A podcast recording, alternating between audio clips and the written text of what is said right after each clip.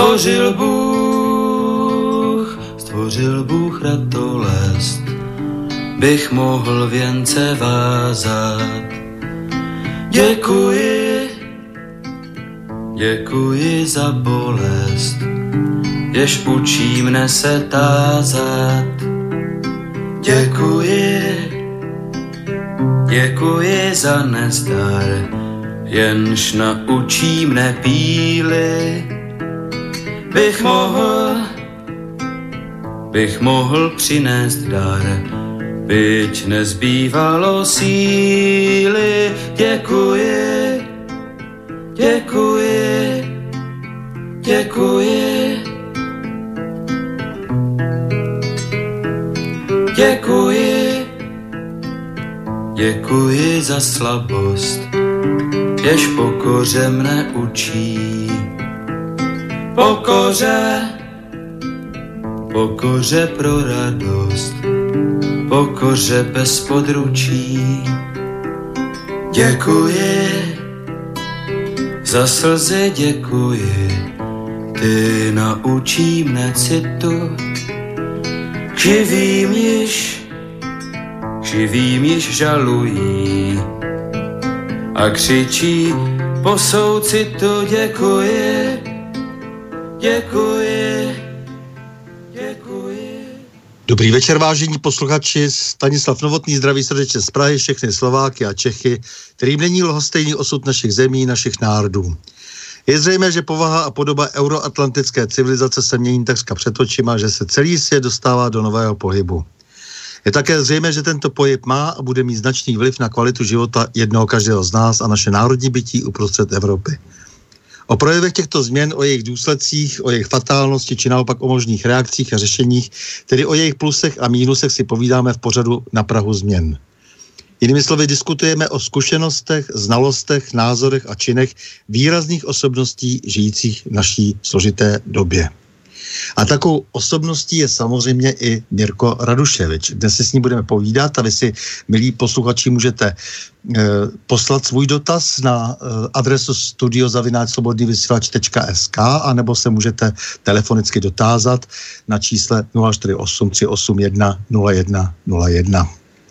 Víte, z rozhovoru potom s odkazem na archivní záznam e, naleznete na parlamentních listech CZ. No a sluší se taktéž poznamenat, že onen výtah pořizuje známý český novinář Milan Vidlá, který nás každé pondělí pozorně poslouchá. Mirko Raduševič, programátor a novinář, zakladatel oboru výpočetní techniky pro žurnalisty na Fakultě sociálních věd Univerzity Karlovy, průkopník internetové novinařiny, který pracoval například v Mladém světě, týdnu nebo denníku CZ, šéf reaktor zpravodajských serverů ihned.cz, literárky CZ a dnes editor internetového zpravodajství TV Prima. Dobrý večer, vážený Mirko. Dobrý večer, posluchači. I ve studiu vám přeju dobrý večer. Tak eh, já o vás vím, že jste původním povoláním Srb vlastně. Kde jste se narodil? Povoláním ne. Povolání mám jiné. Jasně, k tomu se dostaneme. Kde jste se vlastně narodil? Eh, tady u nás v Čechách? Ne, nikoliv. Narodil jsem se v Bělehradě, už je to hrozně dávno a když mi byl jeden rok, tak jsem musel sem přijet, protože tady byl otec na velvyslanectví Jugoslávě. Takže. takže otec eh, byl Srb a maminka taky vlastně. Maminka taky, mm-hmm. sestra moje taky a vlastně moje sestra, která byla duševně nemocná, tak zapříčinila, že otec si tenkrát požádal o vycestování z Jugoslávie, protože slyšel, že v Československu jsou výborní lékaři a ona byla duševně nemocná, myslel si, že se to nějak tady vyléčí, tak proto vyjeli vlastně e, do zahraničí za léčbou sestry. Takže já jsem se narodil v Bělehradě a přijel jsem za otcem, který už tady pracoval, měl tady bydliště a byl tady se sestrou. Takže tady už jste potom zůstal, studoval jste tady a ocitl jste se na Filozofické fakultě uh, Univerzity Karlovy. Co jste tam studoval? Studoval jsem v obor sociologie, filozofie a měl jsem takový určitý problémy právě s tím, že jsem měl jugoslávské občanství, tak jsem se nemohl zaměstnat, tak jsem ještě si prodloužil studium o studiu eh, psychologie. to jako jsem studoval asi dva, tři roky, pak jsem viděl, že bohužel se nemůžu zaměstnat skrz v občanství, kde bych byl perfektní psycholog nebo psychoterapeut, tak to nešlo tenkrát. No, tam, a završil jste to studium dokonce doktor, doktorantským studiem, kde jste napsal dizertační práci o sebevraždosti a depresích v Československu. E, je to ten, jako nějaký trvalý zájem o eschatologii u vás je, nebo je to jenom dáno tím oborem, který jste studoval, takový to vnější pozorování? To mě docela zajímá, jestli, jestli žijete víc v těch depresích, nebo... Jak jsem se, no to, to, to nikoliv, no, jak jsem se zmiňoval, moje sestra byla duševně nemocná, tak pochopitelně jsem se aha, aha. S, s touhle s tou problematikou setkával eh, od svého útlýho dětství, takže mě vlastně eh, poměrně dost, já jsem se dostal na obor tenkrát nový ty sociologie, ani jsem neuvažoval o psychologii, ale když jsem tam již byl na té filozofické fakultě, tak mě pořád jako víc, eh, víc a víc lákala Eh, psychologie a psychiatrie. Eh, chodil jsem dokonce na před, volně na přednášky z psychiatrie eh, věnoval jsem se této specializaci a díky tomu vlastně vzniklo to, že jsem psal tu disertační práci, protože, jak říkám, studoval jsem tu sociologii, filozofii, z toho jsem začal dělat disertační práci a protože jsem vedle studoval psychologii, tak mi to bylo vlastně všecko ku pomoci a mohl jsem o tom psát. Jenomže to jsem netušil, že za pár let eh, ta dizertační práce se pro mě stane osudovou. Aha, a jak se stala osudovou, teda čím vším? No, e, narážel jsem už na to, že s jugoslávským občanstvím tenkrát v socialistickém Československu bylo velmi, velmi problematické e, se zaměstnat. De facto mě Eh, brali jako, kde bych byl ze západu. Jo? Ne, nedělali v tom rozdíl, jestli to Jugoslávie nebo západ. Prostě jsem měl tuhle tu nálepku a e, protože jsem končil v roce 70, 72 jsem pak končil s tou dizertační prací, tak to bylo to období normalizace, poměrně e, tvrdý režim, který si hlídal všechno a všechny. Mí kamarádi normálně se zaměstnali všude možně, ale já jsem to měl trochu těžší, prostě vždycky mě řekli, jste cizinec, nemůžete dělat ve společenských vědách. A tak jsem pracoval v brigádě, jako jsem prodával gramofonové desky a pomocní práce jsem dělal, dělal jsem všechno možné v té době. Až se mi podařilo e, přes otcova známého se zaměstnat v Československém rozhlase jako redaktor a v zahraničním vysílání načež eh, jsem udělal tu nevážnost, nebo ne já, ale otcův známý novinář v Bělehradě eh, se dozvěděl, že jsem psal tadyhle tu dizertační práci o sebevražednosti. On ten je v sebevražednosti o Československu a takzvaný rakousko-herský komplex, to znamená eh, sebevražednost v Maďarsku a v Rakounsku byla tenkrát známou věcí. A tak proto on se na to i ptal mě, na tenhle ten problém, proč je v Československu vysoká sebevražednost. No a jsem mu v dobrý víře mile odpovídal, všechno statistiky jsem mu vysypal, načež z toho vznikl v Bělehradském týdenníku článek. No, e, pochopitelně mm, Československo mělo, mělo, mělo tenkrát tiskového tajemníka v Bělehradě na vyslanectví, ten si ten článek přečetl načež si mě zavolali na UVKSČ, co jsem to jako vykládal. Že, a řekli mi, že v Československu žádná vysoká sebevražednost není, no, což mě teda udivilo. Já jsem říkal, a jak to, že není, teď jsem dělal na to dizertační práci, tak to vím. A ten člověk, který si mě tam pozval, měl na starost Balkán na oddělení e, zahraničních styků UVKSČ, tak říkal, že zavolá na statistický úřad a že mě dokáže, že se mýlím s těma statistikama, že jsem se určitě spletl. Já jsem říkal, to asi těžko. A byl jsem podle toho, jak jsem se dozvěděl dost drzej na něj, že jsem mu prostě říkal, co to vykládá mi za blbosti. E, přišel jsem z toho pohovoru do Československého rozhlasu do práce a tam mě řekli, že v podstatě mám hodinovou výpověď. Tak takhle se mě stala prostě osudovou ta dizertační práce, takže zase jsem byl vlastně i v tom socialistickém Československu neustále nezaměstnaný a na dlažbě. Jasně, no. Možná malá vysvětlivka pro posluchače, mladší posluchače eh, Jugoslávie, protože to byl otevřený stát a eh, přece jenom eh, tam proudily nějaké informace a výjížděli lidé ven a vraceli se zpátky, eh, tak eh, byla řazena vlastně do eh, vedle zemí kapitalistických, takže když se třeba udělovala eh, výjezdní doložka, eh, tak byly kolem toho stejné obstrukce téměř, jako kdyby se jelo do západní Evropy, takže to už si samozřejmě mladší posluchači nepamatují, tak je to třeba vysvětlit. Takže to byl jeden eh, samozřejmě nebezpečný faktor, který byl pro vás, eh, pro vás likvidační a k tomu tedy ta sebevražednost. Já si sám pamatuju, že nějaké statistiky tehdy přece jenom se zveřejňovaly, nebo aspoň podloudně zveřejňovalo, a že se hovořilo o tom, že v Československu a v Maďarsku je nejvyšší sebevražednost. Eh, tak si tak matně vzpomínám. Ano, bylo tomu tak skutečně a e, já jsem teda čerpal ze zdravotnických statistik, ty, ty nebyly dostupné běžně, no ale protože jsem studoval obor a měl jsem k tomu přístup, tak jako e, jsem o tom věděl, věděl jsem do podrobná, jak je Československo tenkrát na to se sebevražedností, ať to byla sebevražednost dospělých dětí, žen, mužů, to se prostě různě sledovalo, jaký byly deprese procentuálně, všechno tohle jako byl dostupný, ale jako pochopitelně v té době eh, jste se musel prokazovat, že to teda studujete. Nemohl si každý přijít na, eh, na ministerstvo zdravotnictví a žádat ty statistiky, to by nikomu nedali. No, ale já jsem byl student filozofické fakulty, takže mě ty statistiky dali a byly mi k dispozici. No je to třeba pořád opakovat, eh, jaká ta situace a atmosféra tehdy byla, aby si zase eh, lidé, kteří nejsou spokojeni s tím, co se dne, dnes děje, a to tedy já v mnohem také nejsem, myslím, že ani vy, ale na druhou stranu, aby si neidealizovali to, co bylo tehdy. Eh, že tedy opravdu za takovéto malé prohřešky skončil člověk na dlažbě a potom tedy prodával gramofonové desky.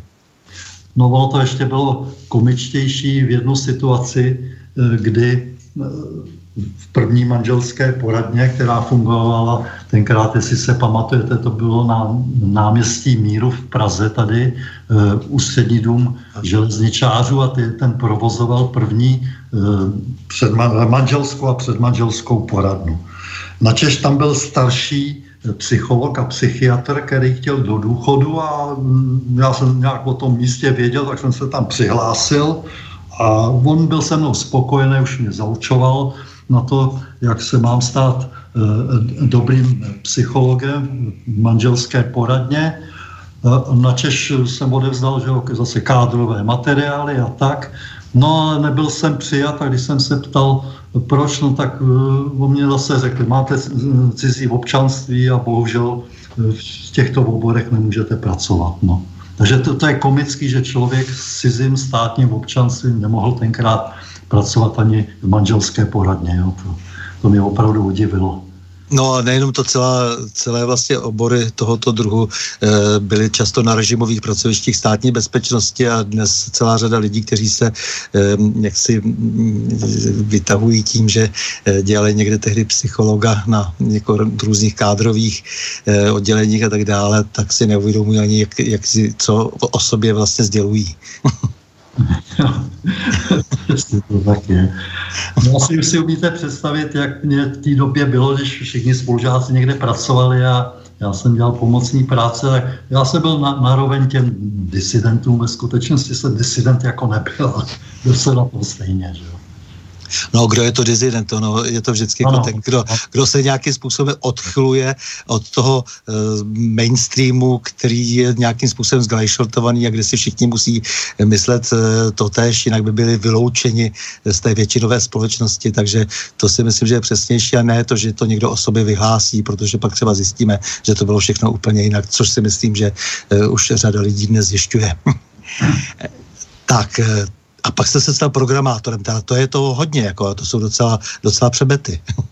No tak přemety. No ono to tak e, rychle nešlo, to jsem na chvíli jsem třeba dělali toho psychologa, sociologa ve výzkumném ústavu poligrafickým, ale e, tam to, tam to mělo zajímavý závěr v, e, tom, že tam je nevyhodili proto, že bych byl cizí občan, nebo z nějakých politických důvodů. Ne, tam to, zajímavě tam už to zafungovalo kapitalisticky a to z toho důvodu, že ty výzkumy, které jsme, já nevím, jestli znáte eh, jméno Radovan Slejška, tenkrát významný sociolog, který se zabýval i samozprávama v Jugoslávii a, a snažil se to tenkrát aplikovat, tak s ním jsem eh, dělal ty průzkumy v, eh, ve výzkumném ústavu poligrafickým a No, jak dělat za socialismu takovýhle výzkumy, když stejně narazíte eh, na jednu věc, oni jsme zkoumali fluktuaci, no a ta fluktuace je daná platově. A když eh, jsme vlastně tomu generálnímu ředitelství poligrafickému průmyslu neustále eh, přiváděli stejné výsledky, no tak už se namíchli a řekli, no tak to mě takovýhle psycholog a sociolog vlastně nepotřebuje, protože on stejně vždycky dojde k tomuhle tomu závěru, že máme zvýšit platy těm tiskařům. A, takže, to, takže to místo zrušili. Prostě já jsem byl zase na dlažbě a e, šel jsem e, dělat asistenta režie a scenáristu tenkrát vznikajícího art centra, kde dělal režisér Frič a tam jsem se potkal s shodou okolností se Zdenkem Zbořilem, který taky pro jiný důvody nemohl sehnat zaměstnání v oboru, takže ten tam dělal produkčního, já jsem tam dělal asistenta režie a teprve až poté jsem se stal tím programátorem, že jo, protože opravdu už mě to štvalo neustále eh, přebíhat z jednoho oboru do druhého. Tak, máme tady telefon, takže asi zvedeme ten telefon, pak budeme pokračovat dál. Eh, dobrý večer, tady druhé břeh Moravy, alias Brno. Já bych se chtěl zeptat, jestli máte povědomost, jaká byla průměrná sebevražednost eh, vojáků základní vojenské služby před rokem 89, jestli vám to známo. Díky moc zatím, naschle. Tak, to je jasný, jasná otázka. Já jsem jí teda špatně jsem to slyšel. E, sebevražednost vojáků základní vojenské služby před, před rokem 89 tak eh, bohužel tohle v těch statistikách nebylo. To, to bylo tohle, ty statistiky se eh, týkaly civilního obyvatelstva. Eh, zřejmě v té době prostě armáda to museli mít svoje, svoje statistiky a, a svoje. To, to s tímhle s tím jsem se tam vůbec nesetkal. To tam ne, ne, nebylo. Prostě to tam bylo sebevražednost muži, ženy, děti, prostě po, po téhle stránce. A co se týče armády, to tam vůbec nebylo v tom. Protože ty zřejmě musela mít armáda v, v tu dobu být jako jinak sledovaná. Jo. Já si myslím, že to bychom našli eh, na třetí zprávě státní bezpečnosti, tedy takzvané vojenské kontrarozvědce. Eh, to by bylo bádání jaksi eh, na dlouho v těch zbytcích archivů, které ještě jsou k dispozici. Takže pokud by se tomu někdo chtěl zpětně no. věnovat, tak by možná lidé co našel. Je to tak, byla to doba, kdy opravdu se všechno možný hlídalo a tak jako si umím představit, že prostě sebevražednost, co se týkala složek ministerstva vnitra nebo ministerstva obrany, to, to prostě bylo odděleně někde. To se netýkalo tady z těch statistik, které byly na ministerstvu zdravotnictví. Tak převrat a vy jste založil na fakultě sociálních věd obor výpočetní technika pro žurnalistiky. Je to tak. Vedl jste dokonce oddělení IT. tak, je to tak. No to bylo tím, že eh, já jsem že vystudoval humanitní obor a tahle ta záležitost týkající se techniky, to, to, to mě jako ne, nebavilo, tak ono záleželo, co jste v tu chvíli v tom IT dělal, že to je, to je dodnes, že co v tom děláte v tom IT, tak podle toho, tak a já jsem se snažil skloubit tu svoji profesi toho novináře, což jsem chtěl už odmala dělat, že jsem se pohyboval už odmala v novinářském prostředí. Otec byl překladatel, překládal různé články a, a, i odborní věci, literaturu. No a tak prostě jsem si myslel, že jednou budu novinář. Ne, nebyl jsem jim a e, vyskytla se tahle ta možnost na fakultě sociálních věd jít pro novináře jako přednášet o základech výpočetní techniky. Nic tam nebylo, že jo? tak já jsem vlastně musel udělat osnovy, říct, jak to pracoviště má vypadat. No a to sebou neslo, že, že musíte udělat grafické pracoviště pro zlom Eh, tisku do novin, časopisů, musel jste na té škole eh, vybavit jako i síťou po síťové stránce, rozvíjet tam prostě eh, síť, aby tam byly počítače, udělat počítačovou učebnu a to dvojího typu, jednu prostě jako tu běžnou pro ty základy výpočetní techniky a druhou, jak jsem říkal, pro ty novináře, kde vlastně se už setkávali s příjmem agenturních zpráv a e, zpracování zpráv do nějaké e, podoby a až do té podoby e, vzniku studentského časopisu. Tohle, co jako bylo potřeba dělat, tam nic nebylo. Mm-hmm. No jo, no tak to samozřejmě zase pro ty mladší posluchače je třeba říct, že to byl pravěk vlastně teprve tehdy, že se ještě netušilo něco internetu pořádně a tak dále, to v začátek 90. let. No byl to opravdu pravěk a e, jako bohužel musím říct, že e, s novináři jsem měl tenkrát smutnou zkušenost, jako jsem se tomu divil. E, v té době novináři psali na psacích strojích a jak měli si sednout k počítači, tak prostě to pro ně bylo něco strašného. Vyhybali se tomu, nerozuměli tomu, nechtěli to vidět. Nějaký internet jim nic neříkal co jsem zaslechl, tak třeba, eh, když už teda eh, začal ten internet v těch 90. letech, tak myslím, že to bylo v Mladé frontě, nebo kde prý tam byl už internet někde v koutě a nikdo si toho nevšímal. Prostě chodili k tomu a neměli se eh, vůbec nějak k tomu, aby se, se to učili. Jo? A když člověk jim pak předváděl ty kouzla, tak zase zírali co ten internet je, co to umí všechno. Že? A to samé bylo i v početní technice, když eh, velmi rychle jste eh, dokázal vyrobit noviny. Nebo my jsme tam vlastně eh, dělali první internetové noviny, které existují do, dodnes. Že? Začali jsme to vlastně jako mailové noviny, že jo, který prostě se posílal mailem a, a oni byli i, to, to můj Eh, kolega Václav Trojan přišel s tím, že by se tohle mělo dělat a my jsme dělali ty noviny jak česky, tak,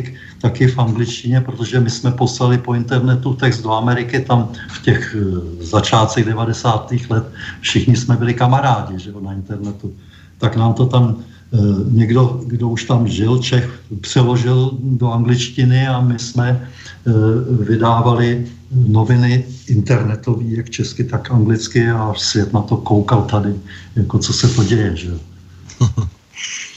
No a pak jste teda počase skočil zase rovnou do té novinářské branže sám vlastně a stal se se prokopníkem internetové žurnalistiky.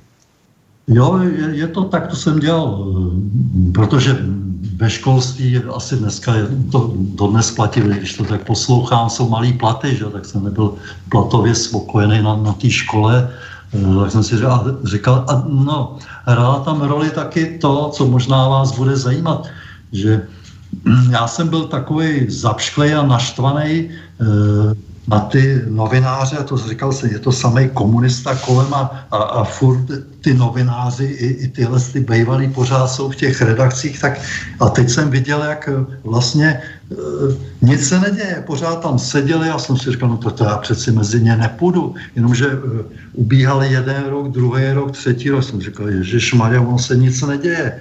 No a jsem říkal, no tak se nedá nic dělat, no tak půjdu Eh, dělat novináře. Tak jsem šel do toho mladého světa a mm, protože jsem byl vybavený tohle, eh, s těmi znalostmi kolem internetu, výpočetní techniky, mm, tak mě to furt v hlavě leželo, jak, co a jak dělat a e, psal se rok, myslím, jako já, abych to nepopletl, myslím, že to byl 95 e, prosinec Eh, kdy ještě eh, ani jsem nevěděl, že Ondřej Nev něco plánuje. No a já jsem udělal eh, svůj časopis internetový, kolem jdoucí se to jmenovalo, a mm, na Silvestra jsem ho prostě dal na internet. To už byl multimediální, tam byly video, tam byl můj tady spolužák Vladimír Myšík mi tam přispěl něčím, nějakým rozhovorem a takovéhle věci. Už to prostě vypadalo stejně, jako dneska to, to vypadá. No a, a teprve až za tři měsíce eh, vlastně se objevil neviditelný pes a to bylo tím, já bych to vydával taky, jenomže na to potřebujete peníze. Já jsem neměl peníze, jako měl Ondranev, že jo, který nevím, kde je sen, ale jak to vyšašil, prostě mohl začít dělat eh, neviditelný obsah, kdybych já měl nějaké ty možnosti, tak bych asi byl tady první, kdo by vydával něco takového. Že? Byl u privatizace Mladé fronty. Jo, asi, asi z toho měl ty peníze. Mohl si to dovolit. Eh, takže to je rok 96, tuším. Ano, 96. Přesně tak, to je rok 96 a trvalo zase asi nějaký 3-4 roky, než vlastně vznikly profesionální e, internetové noviny, jako i dnes a i hned, že jo. Kdy jsem pak začal dělat, že jo. Takovýhle to měl vývoj. No, my jsme právě dali Krameriovu cenu uh, Ondřej Nefovi za to, že byl vlastně úplně první, kdo teda vytvořil internetové noviny. No, tak, tak je, jenom si to ověřuju, všechny ty údaje. To, to, jste, to jste si popletli. Ale ne, tak on je skutečně, on to potom to dělal, že jo? Tady já jsem dělal pokus, že jo? To je to. Jedno je pokus a druhý je mm, něco dělat trvale, že jo? No, takhle se tak to... a Mladý svět v 90. letech to už bylo samozřejmě něco jiného, než když tam psával v 80. letech Martince Putna, dneska je to takový velký bojovník. Takže Mladý svět z 90. let, v týdnu jste pracoval? Ano, ano, v týdnu a potom týden začal mít problémy, tak jsem, tak jsem ho tam teď musel odejít. Chvíli jsem zase eh, dělal odborního pracovníka přes, přes IT a vznikaly, právě začala ta doba, kdy začaly, začaly vznikat profesionální internetové noviny a já jsem šel na konkurs do tenkrát nizozemské firmy Word Online, dneska je to Tiskaly, která tady zakládala takovýhle spravodajský server, který dnes, dneska to lidi znají pod tím Tiskaly.cz, tenkrát se to jmenovalo Word Online. No a tam jsem dělal šéf redaktora založil jsem redakci takové, to už fungoval i dnes a teď vedle toho začal fungovat tady ten Word Online a e, to bylo zajímavé tím, že vlastně už jsem se seznámil s, s trošku jako vyspělejším způsobem eh, dělání eh, internetového zpravodajství, protože to nás bylo 16 evropských redakcí a jedna tam byla redakce jihoafrická. Ten Word Online byl jako mezinárodní eh, projekt nizozemské společnosti. Jo. Takže my jsme měli jako šéfovství vlastně v Rotterdamu a, a fungovali jsme jako mezinárodně. Takže jsem už k tomu čuchl, jak se hned, jak se, jak se má dělat na takový lepší úrovni jako e, internetová žurnalistika. No. no a pak na pozice šéf-redaktora, takže protože jste se vlastně vypracoval vlastně v té v tý, e, elektronické žurnalistice, tak jste šel do IHNEDu. Ano, šel jsem do IHNEDu, protože zakládali IHNED, potřebovali tam lidi, někoho, kdo to povede, no tak já už jsem to znal tady z toho Word Online, tak jsem věděl, o co jde tak jsem mm, dva lidi sebou asi vzal z toho Word Online, tam pak přibyli další a uh, zakládal jsem to na bázi toho, že jsem si bral k sobě lidi jako studenty, který jsem vychovával, učil jsem je to, jak se to dělá a tím vznikla re, redakce uh, i hned, kde jsem byl, vydržel poměrně hodně dlouho, sedm let jsem tam pracoval, než přišel pan Šafr a trošku to tam povyházel. různí šéfové museli, včetně mě, dělat někam jinam. Ale tam bylo zajímavé to, jak právě zase, říkám, bylo to v tom žurnalistickém prostředí a teďko najednou, já jsem tam přišel zrovna v době, když byl mezinárodní veletr v Brně a teďko eh, ředitel a majitel eh, celé společnosti Ekonomia, pan Miroslav Pavel, najednou koukal, jak je to možné, že my máme redaktory v Brně a že prostě ty redaktoři v Brně najednou plně nějaký stránky, které jsou vidět všude. Jo. Tak, vždycky, dneska už to není, dneska už se ty novináři tomu nediví, ani ty lidi. Dneska je to běžná záležitost, to internetu jenom říkám, jako jak je to komický, prostě tohle.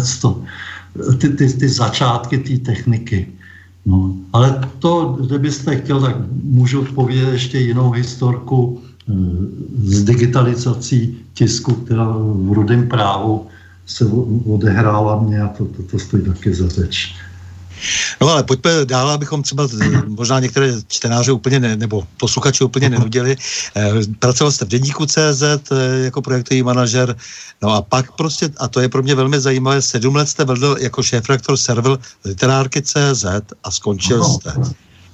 Jo, skončil jsem, no, byl, jsem, byl jsem tam eh, nechtěn prostě, protože mm, eh, ne, nebylo mi to nějak vysvětleno, no, bylo mi to vysvětleno, že musím prostě odejít, že jo. Já jsem tam dělal s Terezou Spencerovou, ta, ta, ta odešla, eh, taky ta odešla sama, protože jako se jí nebylo, ne, nelíbil ten trend najednou, který je tam nastavován, pan eh, Petr Bílek nám eh, měl takový rozhovor nějaký a v tom rozhovoru eh, prostě se vyjádřil, že Teresa Spencerová je osobnost, která si jede po svý vlastní dráze a vlastně nepíše asi tak, jak by si to mm, vedení literárních novin představovalo. Že jo? Tak to vyznělo ten článek, to úplně nebylo tak, ale vyznění vypadalo tak, že prostě Teresa Spencerová si dělá tam, co chce, že jo, si a, a, a oni si to představují jinak. No.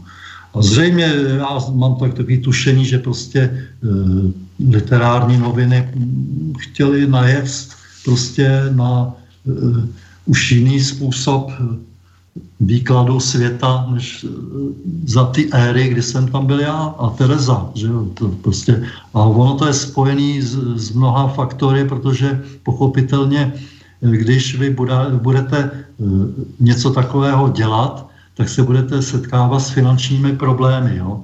Ty, kteří dělají mainstream a jsou pro západní, tak obvykle nemají finanční problémy. Jo? A literární noviny se neustále eh, setkávaly s, s tím, že ministerstvo kultury odmítalo eh, jim dávat dotace, protože řekalo, vy děláte politiku, vy neděláte žádnou literaturu. Jo? Takže je dost dobře možný, že, že tam eh, sehrál i ten, ten faktor poměrně významnou roli v tom.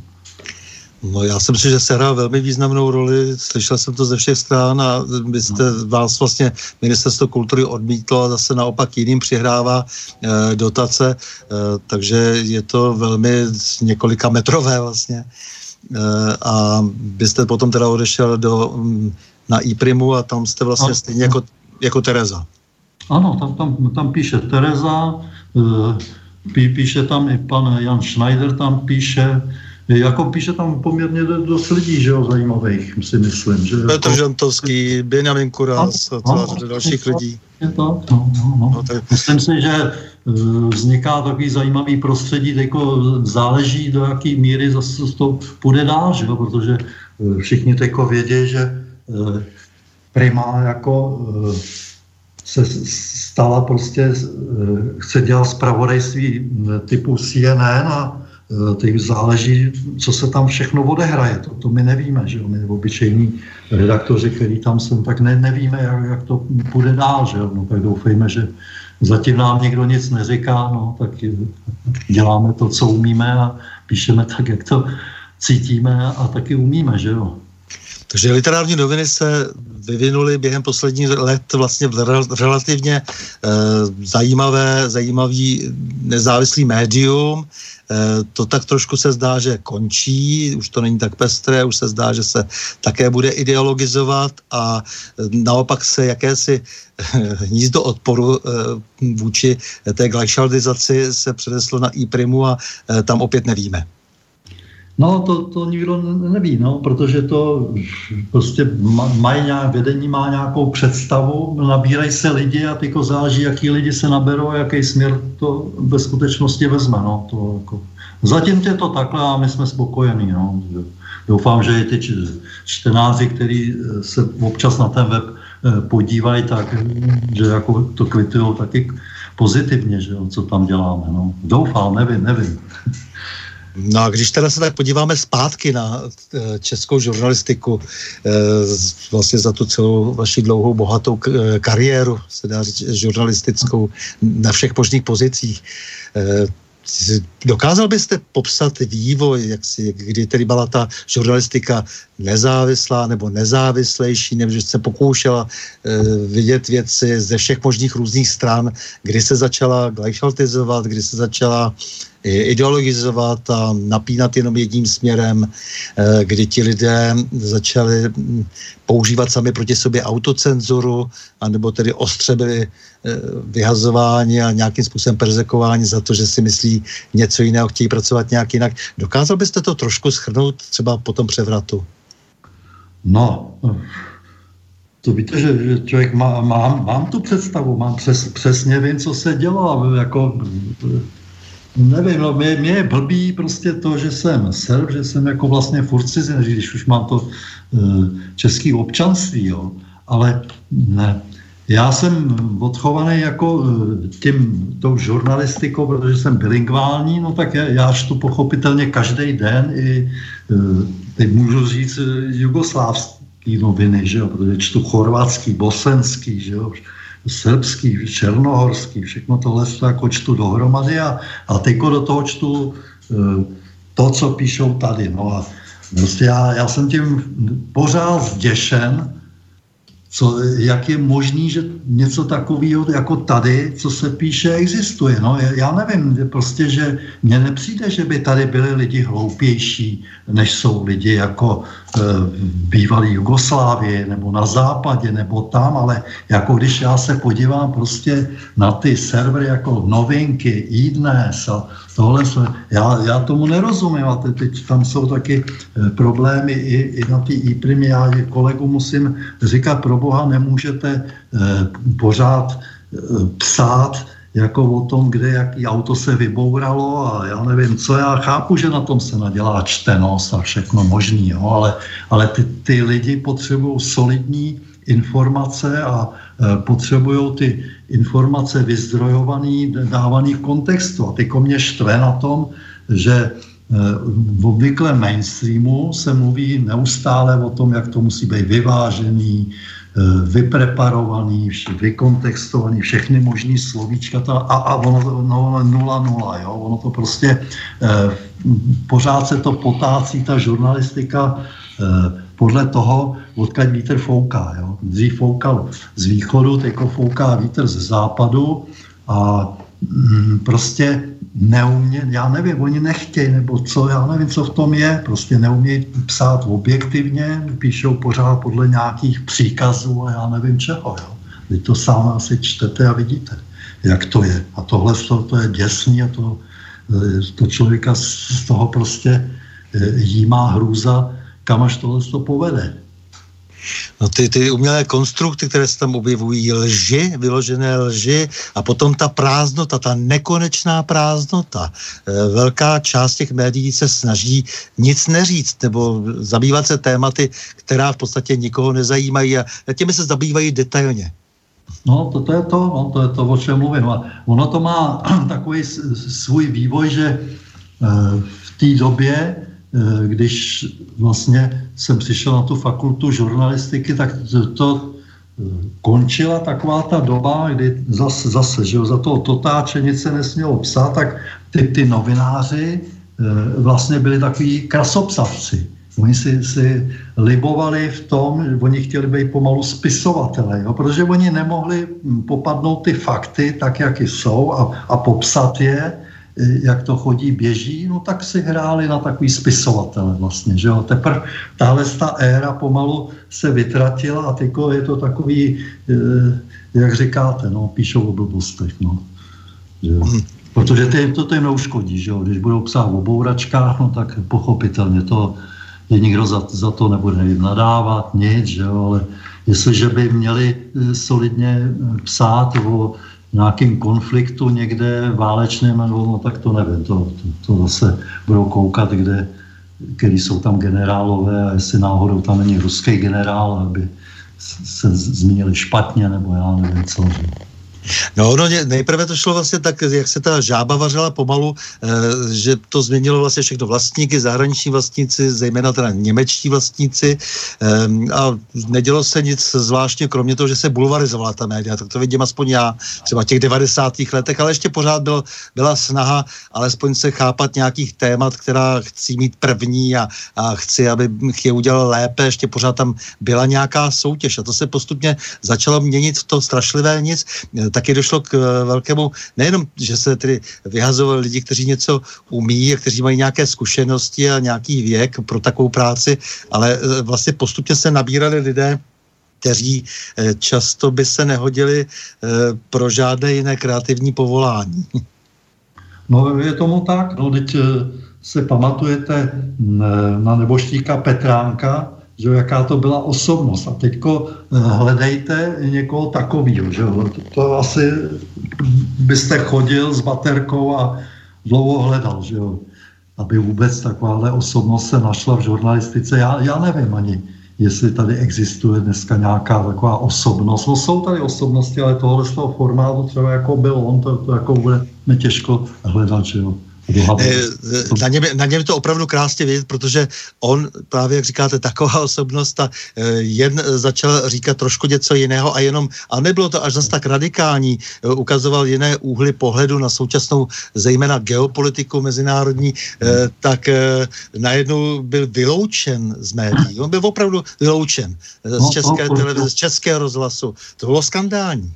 No, no, no, toho pohřbilo, no. No to, to, to stejný, že jo, Zdeněk zbořil taky, že jo, to prostě najednou Zdeněk zbořil mě, říká, no tak už do té české televize nechodím, že jo, no tak proč asi tam nechodí, že jo, to, to každý víme, že jo.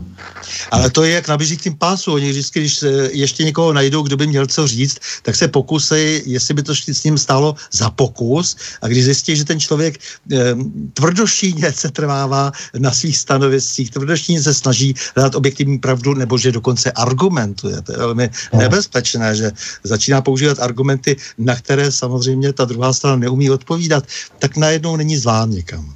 No, ale ono to, když e, poznáte i podle toho, e, když se díváte, jak jsou vyzdrojovaní e, v médiích ty, ty, ty jejich články, když třeba dělají, když je to zahraniční tematika, no tak, tak, je to, tak, to, tak vidíte, tak to máte mm, pořád New York Times, CNN a pořád se vám opakujou stejný média, jako kdyby jiný neexistoval. Jo? To potom, tak potom to taky takhle vypadá, že, jo? že to prostě je na jedno brdo.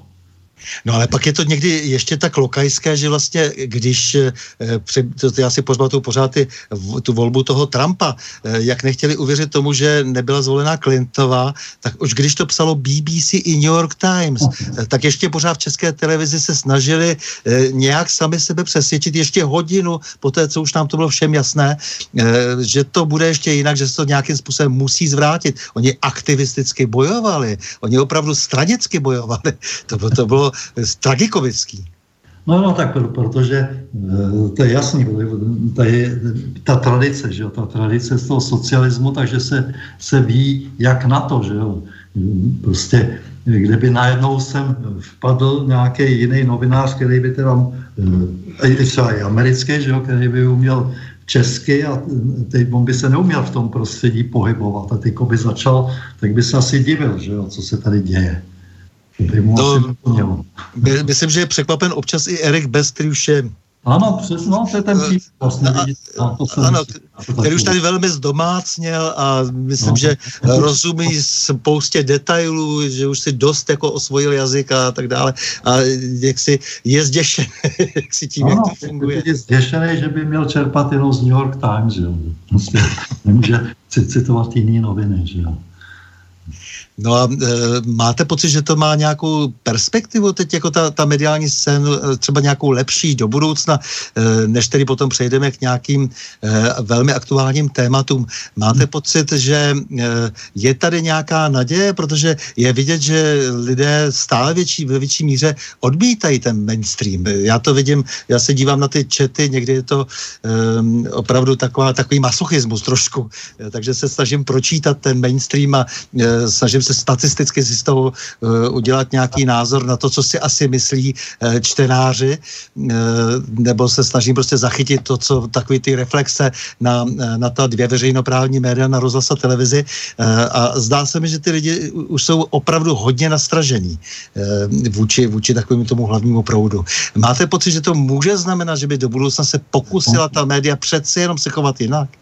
No, já jsem v tomhle tom pesimista tedy, e, protože hm, to, o čem vy mluvíte, to v podstatě je společenský jev, jo? to je společenský jev rozdělení té společnosti, to rozdělení společnosti je nejen v České republice, a, ale e, tady my se e, bavíme o dvou věcech. Jo? My se bavíme o mainstreamu a proti mainstreamu a teďko ta kvalita žurnalistiky je něco jiného. Jo? Ta, tam můžete mít i nekvalitu v tom, co není mainstream. A já mám obavu, že prostě sice, jak vy říkáte, to bude, že, že ty lidi budou číst i to, co není mainstream, ale ta špatná kvalita zůstane i tam. Jo? Tak buď se budeme bavit o žurnalistice jako takový český, jak vypadá, a to tam může být nekvalitní i, i proti mainstreamová, rozumíte mi? No to s vámi musím ne, naprosto souhlasit, samozřejmě, to je, to je něco...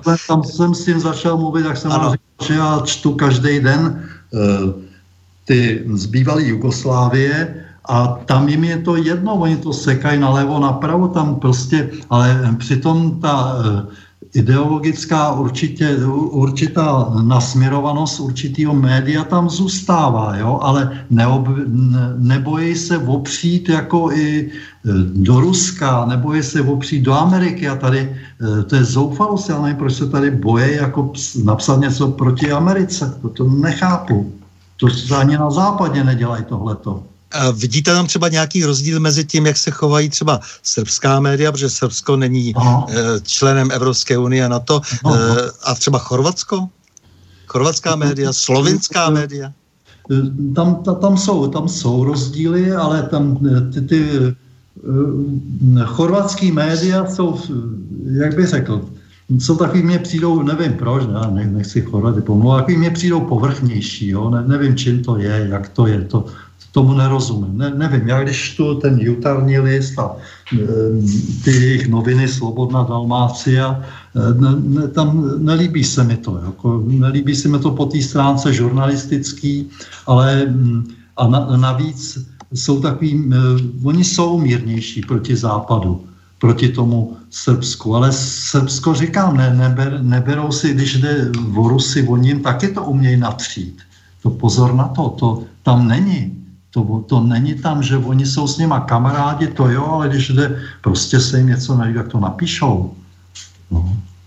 No, protože u nás to mělo několik fází a samozřejmě čím víc jsme jaksi byli vtaženi no. do, do té celé hry a zejména teda my tady máme ještě ten problém, že eh, jsme vlastně v tom německém obětí velmi silně, což no. je dáno vlastnictvím, 70% eh, vlastnictvím třeba průmyslu a ta, ta, ta závislost je tady obrovská, že na tom vzájemném biznisu a tak dále. Tak se vlastně postupně proměnila i ta mediální scéna, scéna no. velmi silně a je vidět, že i noví vlastníci, byť jsou jaksi tady domácími, Eh, taková, jak si vytvořili taková ta královstvíčka mediální, že si rozdělili na, dejme tomu, čtyři nějaké velké kusy, ta soukromá média, tomu teda ta veřejnoprávní, tak je, ti, je vidět, že se přizpůsobují, aby neměli žádné problémy raději. A proč přizpůsobí se dokonce ještě více, mám takový pocit, než to samozřejmě dělali nakonec eh, ti lidé, kteří pracovali pod těmi zahraničními vlastníky.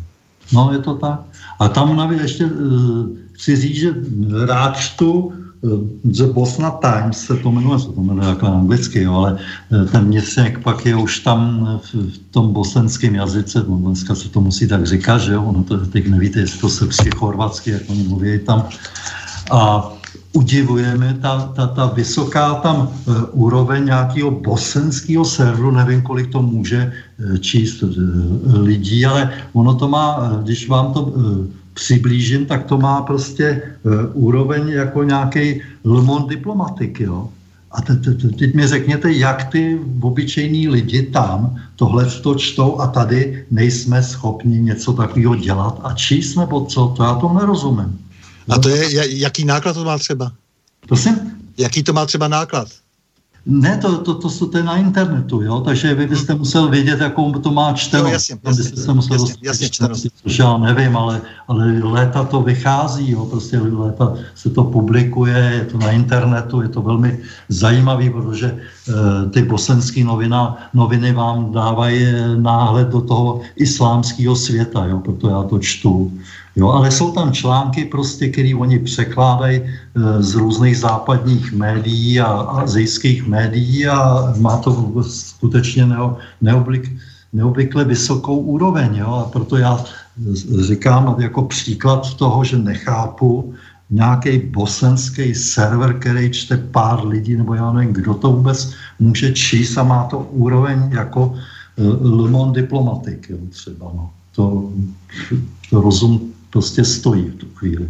A tady nejsme schopni něco takového napsat. A, a proč to? Ty lidi nejsou schopni to číst, nebo co? Nevím. Nerozumím tomu.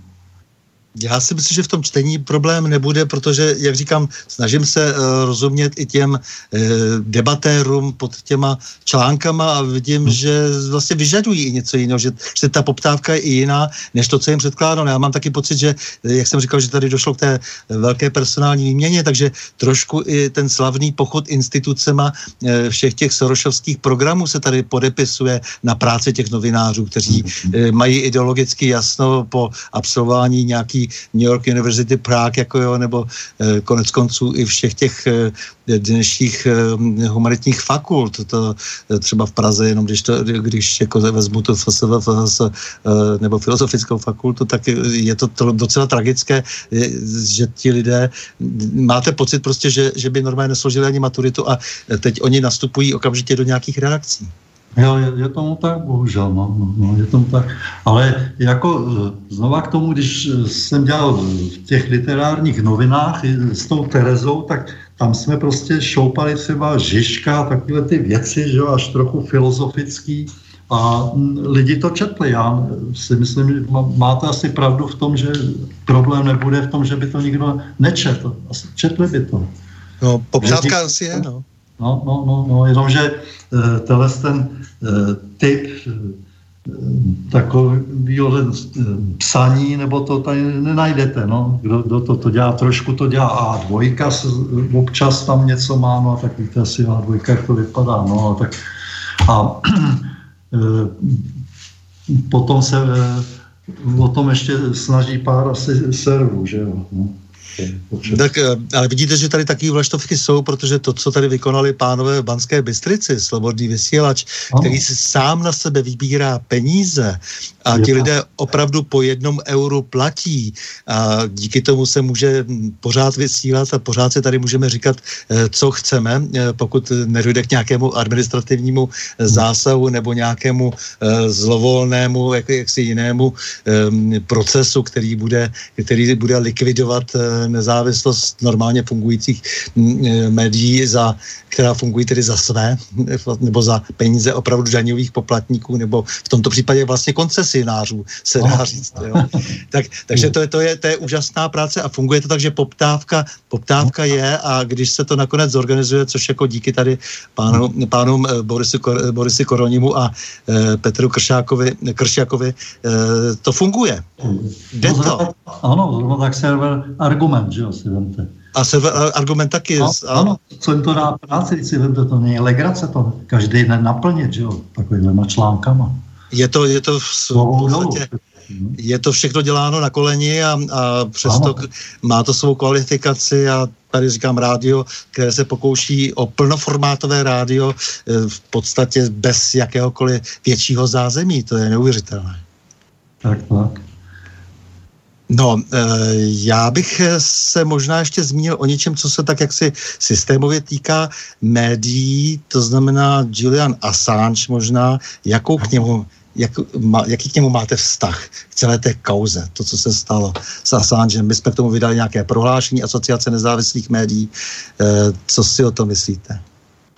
No, e pochopitelně eh, zastávám, četl jsem to vaše prohlášení a jsem, jsem s váma v tom, že jo, ale eh, opravdu se ocitl teda v hrozný situaci, že jo, díky tomu, co se eh, děje, protože to asi to skončí špatně velmi, že jo. To, to já to jinak nevidím, že jo. Prostě, že ho vydají nakonec do Spojených států, že jo, a e, bude tam ve vězení, že jo.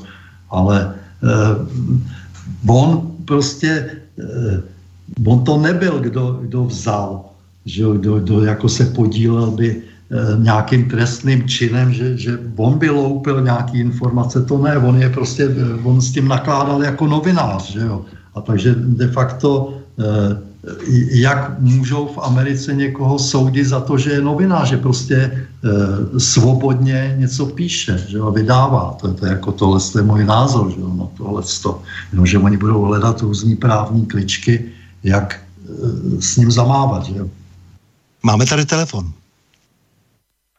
No, dobrý večer, tady ještě jednou Brno.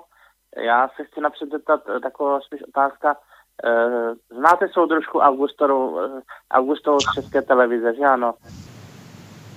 Eh, prosím, máte tam nějak, nějaké echo. Koho jestli známe Moment. Marcelu Augustovou? Ano. No, už je to dobrý? Víme, Víme. No, tak když si vezmete, tak ona už je tam víc jak 40 roků pomalu a i v té české televizi když to vezmu i s československou televizi, tak jak ta televize potom může vypadat jako takhle. A když se vezmeme ještě k tomu, že spousta těch redaktorů e, byla školena v BBC e, eh, a je to vlastně televize, která kryla pedofilní znásilňování dě, dětí jako takhle e, a provalilo se to teprve snad možná, já nevím, 6 roku zpátky, tak eh, jako o čemu se tam můžeme divit, jako to televizi, co se, co se tam děje. A já mám ještě takový dotaz ohledně toho Srbska. Eh, jestli si myslí eh, váš host, jestli Srbsko někdy bude ochotno přistoupit, dejme tomu, že do Evropské unie, což si myslím teda osobně, že by to bylo špatně, kdyby tam přistoupili, a jestli by byli ochotní, dejme tomu, že přistoupit do organizace NATO. A to si myslím také, že by udělali chybu. Jako, děkuji zatím, na rozuměl otázce, jestli by Srbsko vstoupilo do, do Evropské unie a po, po, později do, do NATO.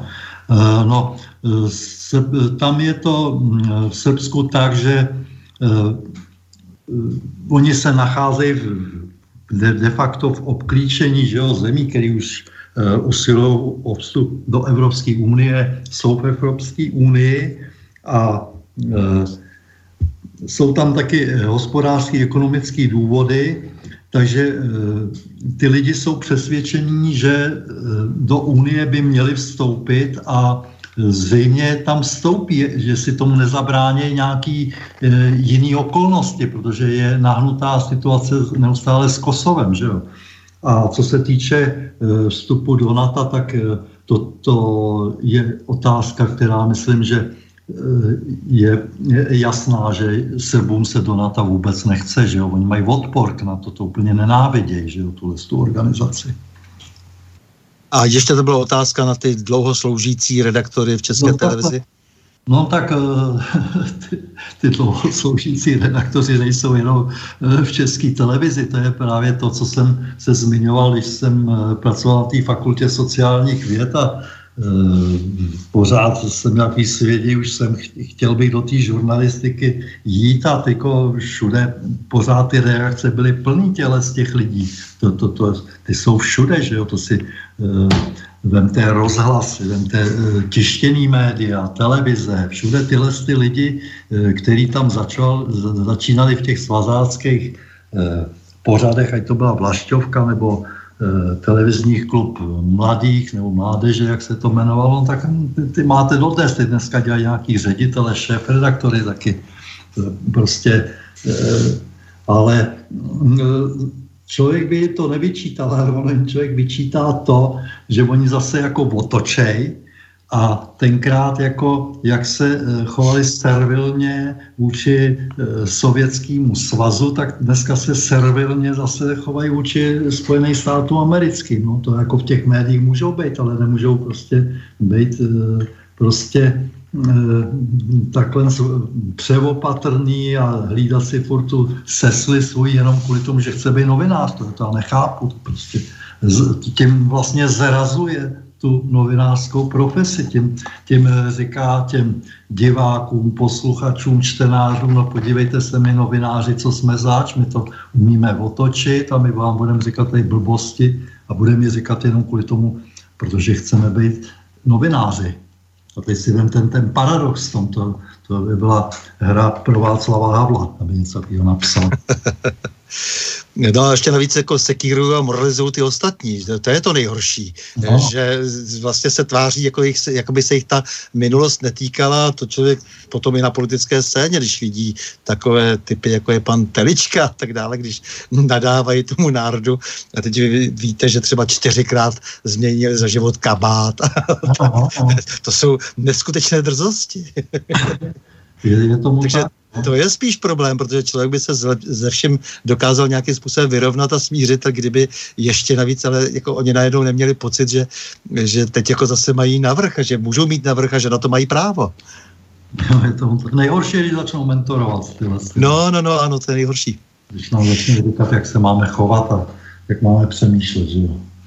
No, my jsme se dnes eh, s Borisem bavili, že bylo dobře, kdybychom si ještě popo, potom popovídali eh, o evropských volbách, protože toho materiálu je strašně moc a mě by zajímalo právě, jak se eh, k těm volbám staví novináři, jak se, se snaží nebo nesnaží analyzovat, no vlastně všechno to, co jsme si teď říkali, jak se projevuje v té jejich práci teď čerstvě po tom, co se stalo přes víkend, ale než se k tomu dostaneme, tak já bych možná pustil na odpočinek písničku. Já jsem si vybral teď e, Pryču e, a pravdě i lži od Vladimíra Vysockého, protože to je vlastně píseň, kterou eh, ve své verzi zase zpívá eh, třeba u nás Jarek Nohavica a eh, je krásné, jak vlastně se ty slovanské jazyky takhle různě dají, různě prolínají, zvláště když někdo napíše nějaký geniální text, tak tady se mi líbí, jak ten Vladimír Vysocký napsal vlastně ve stylu Bulata Okudžavy, takový, to, takový, takový tím jednoduchým, srozumitelným způsobem o té pravdě a lži, o které se budeme dál bavit takže poprosím.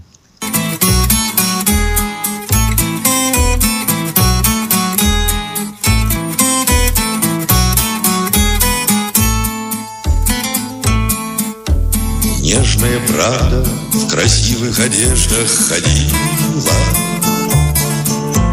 Принарядившись для сирых блаженных коллег. Грубая ложь эту правду к себе заманила. Мол, оставайся-ка ты у меня на ночлег. И легковерная правда спокойно уснула, Слюни пустила и разулыбалась во сне. Грубая ложь на себя одеяло стянула, впилась и осталась довольна вполне. И поднялась и скроила ей рожу бульдожью. Баба как баба, и что ее ради родить? Разницы нет никакой между правдой и ложью. Если, конечно, и ту, и другую раздеть. Выплела ловко из кос золотистые ленты И прихватила одежды, примерив на глаз. Деньги взяла и часы, и еще документы. Сплюнула, грязно ругнулась и вон подалась к утру обнаружила правда пропажу. И подивилась, себя оглядев делово Кто-то уже раздобыв где-то черную сажу. Вымазал чистую правду, а так ничего Правда смеялась, когда в нее камни бросали Ложь это все, а на лжи одеяние мое. Двое блаженных коллег протокол составляли, где обзывали дурными словами ее. Стервой ругали ее и похуже, чем стервой. Мазали глиной, спустили дворового пса. Духу, чтоб не было на километр сто первый. Высели, выслать за двадцать четыре часа. Тот протокол заключался обидной тирадой. Кстати, навесили правде чужие дела. Дескать, какая-то мразь называется правдой. Ну а сама пропилась, проспалась до гола. Чистая правда божилась, клялась и рыдала. Долго скиталась, болела, нуждалась в деньгах. Грязная ложь чистокровную лошадь украла И ускакала на длинных и тонких ногах. Некий чудак и поныне за правду воюет, Правда в речах его правды наломанный грош. Чистая правда со временем восторжествует, Если проделает то же, что явная ложь. Часто разлив по 170 граммов на брата, Даже не знаешь, куда на ночлег попадешь. Могут раздеть, это чистая правда, ребята. Глядь, а штаны твои носит коварная ложь. Глядь, на часы твои смотрит коварная ложь. Глядь, а конем твоим правит коварная ложь. Posloucháte pořad na Prahu změn, tentokrát s Mirko Raduševičem. Tak, volby do Evropského parlamentu. Co to vůbec bylo za fenomen, co to, co to vlastně vůbec znamená v tom našem životě?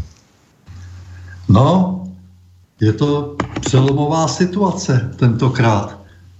Vy- Vyvinula se evropská společnost díky utečencům prostě do té formy, že se začala dělit, že jo, díky paní Merklové, že jo, zejména, která vítala utečence.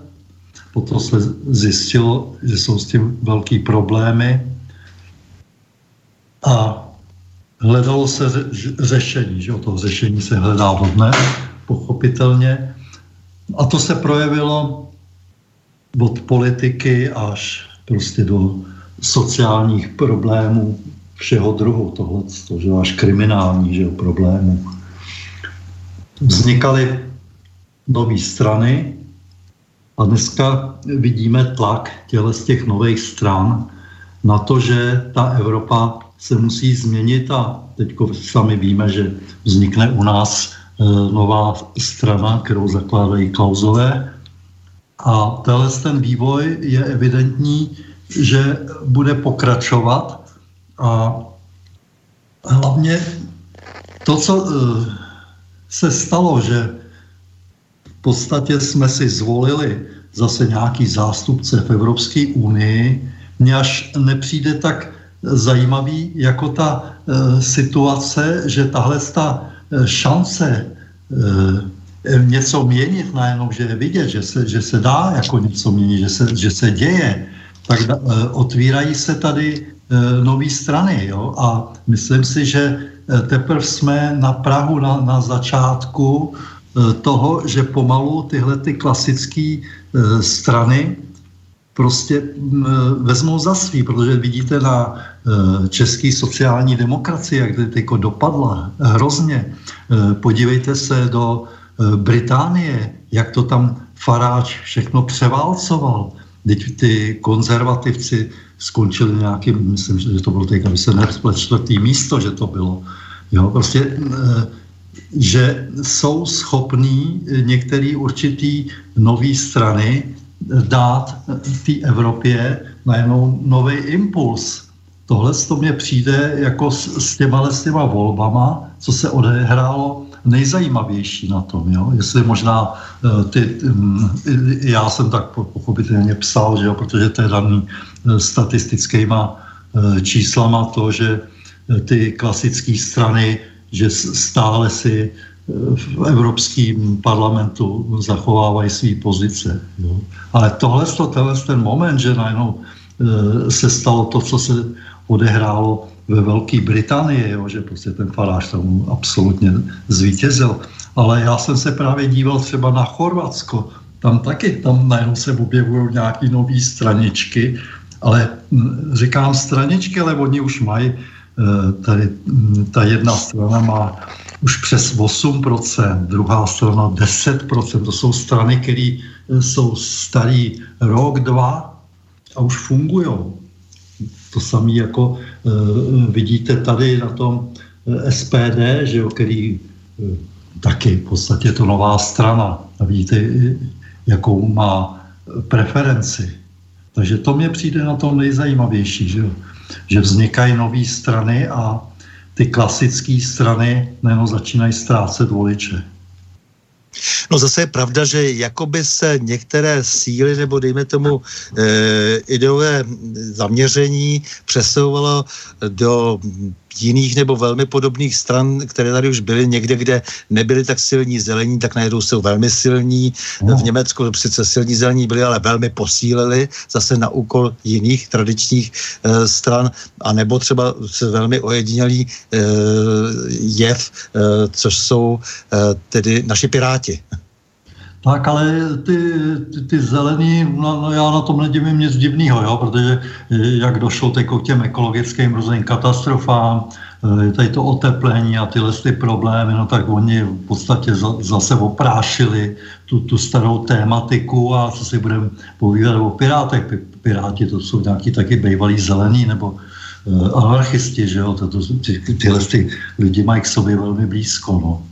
Ano, to se prolíná, to je vidět, že vlastně něk, někam se přesunuli ty lidi, kteří eh, by jako tak trochu destruktivně působili i nadále vůči svým vlastním společnostem, takhle to řeknu, a jenom se nějakým způsobem přejmenovali a někdo pravděpodobně našel dostatek prostředků na to, aby je posílil, protože také záhadným způsobem rostou, když to tedy podle mého názoru, nevím jak podle vašeho, ale ty strany, které vyrostly asi především na základě toho vzdoru vůči té řízené migraci, eh, tak ty bych řekl, že vznikají hodně od spoda, eh, hodně vlastně spontánně, samozřejmě vždycky, si, vždycky se pak někdo najde, kdo chce těma stranama manipulovat, to je úplně normální a, a eh, najde si prostředky a důvod prostě, proč eh, ty či ony lidi si začínají do těch stran dosazovat, ale přece jenom už nějaký způsob uvažování na světě. A teď se vlastně ty, to jejich myšlení potom spojuje s těmi dalšími, s kritikou tady těch dalších negativních jevů, jako jsou ty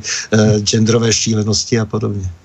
No bohužel, když mluvíme o těch zelených, tak je to průšvy, že jo? protože oni eh, právě eh, negativně v těle z těch volbách zapůsobili zelený, že jo? protože eh, zelený v Německu vzali hlasy AFD, že jo? v podstatě, kdyby ty zelený tam tolik nehlasovali, tak to, to AFD má daleko větší. To jsou prostě existuje, zelení jsou zase jako nějaká protestní strana, na kterou se e, nachytávají zase především mladí lidi, že jo. Jako třetím byla protestní strana v Německu AFD, e, měly velké preference a teďko díky tomu, co se děje s životním prostředí, no tak ty mladí lidi zase pochopitelně se lepí na, na zelený a tím v Německu to dopadlo, jak to dopadlo. Že jo? No, tady není možné nevidět, že co se týká toho životního prostředí, takže jsou to dost často uměle vnášená témata do společnosti. E, typicky jak ten protest, protest těch mladých e, s tou Gretou e, Thunbergovou, prostě, kde člověk má pocit, e, že to je nemocná holčina, nicméně najednou dostává tak obrovský prostor, že to není normální. To jsme zase zpátky u těch médií. A ty média pak vyprovokují obrovskou akci, které se účastní tisíce eh, nějakých dětí, 15-letých, eh, kteří nejdou do školy, nikoho to, každého to nechává asi klidný, nakonec, což je divné. Třeba já bych eh, usiloval o to, aby byl hnán k odpovědnosti ředitel školy, který klidně uvolní ty středoškoláky na takové akce, protože si myslím, že mají mít něco jiného na starosti. V pátek, při, že mají hold jako svoje zaměstnání, svoji práci, svoje, svoji práci na sobě. Eh, takže eh, jako to, to je spíš pozoruhodné, že eh, se to přesouvá do té ekologické nebo pseudoekologické vlastně jako oblasti a že to není pravděpodobně tak úplně nevinné. No, teď sami si pamatujeme, Klaus to měl pravdu, že on se tomu vysmíval, že o těm ekologickým hnutí a Eh, říkal, že jak může být taková strana jako politikum, že jako politická, to, to musí tenhle ten problém ty strany mít v sobě a ne jakoby vznikla tady na, na, na bázi toho strana, že jo, což je kravina úplná to nesmysl. Že jo, tohle. On, on velmi dobře přišel s tím pojmem ekolog a ekologista, protože ano. ekolog dle mého soudu prostě je člověk, který jak si se musí velmi vzdělávat v mnoha oborech a mít ještě velké no. zkušenosti a pak možná po čtyřicíce eh, se může věnovat eh, oboru zvaném ekologie, ale ekologisté ve 20 letech eh, typu Matěje Stropnického, tak s tím se asi opravdu jako nedá nic jiného dělat, než naprosto, než se vůbec nebavit s takovými lidmi. No jistě, no, no navíc navíc si myslím, že eh, pan Klaus si tím eh, oborem ekologie jako v podstatě opovrhoval, protože eh, ono je to složeno z několika oborů, že jo, to je chemie a nevím co všechno, Jasně. meteorologie a tak a mm, jako taky zase, že jo, to v podstatě máme odborníky na, na, na tohle, nebo nepotřebujeme jako takovou specializaci, že jo. Ne, ne, říkám, ono to totiž, eh, abych zase sáhl do našich oborů, to znamená, eh, my jsme přes ty obory, eh, obory humanitní, vy a já, tak třeba takový politolog, já vždycky říkám, že tím se stává člověk, když k tomu má vlohy, zvládne no. několik oborů, je mu 50 a má zkušenosti. Jinak je to naprosto nesmyslný titul, se kterým se honosí 25-letí chlapci, prostě, kteří sedí v české televizi a zasvěceně komentují svými banálními výroky volby. Jo, ale ty Zdeněk Zbořil se zlobil, že, že, že v podstatě jako se nepovažuje za politologa, že jo, jako spíš se považuje za historika, že jo, nebo tak. Jo, to můžeme pokračovat dál. Novinář se stane novinářem tím, že umí psát, spisovatel taktéž a e, kreativní psaní ho asi tolik neposune dopředu, když nemá talent například. Je, je, to asi tak, no. Takže, tak, takže um, tak to jenom, to jenom na okraj k těm ekologům. Ale myslím si, že i Klaus potom přece jenom v tomhle změnil názor a že právě proto hovořil o ekolozích, no. což znamená, že je to přece jenom nějaký obor interdisciplinární a kdežto ekologisté, eh, jak si, to jsou ti, kteří jenom jak si mají dojem, mají pocit.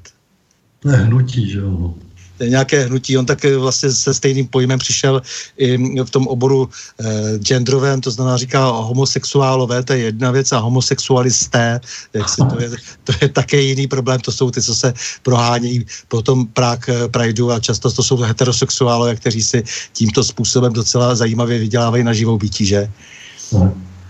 Jo.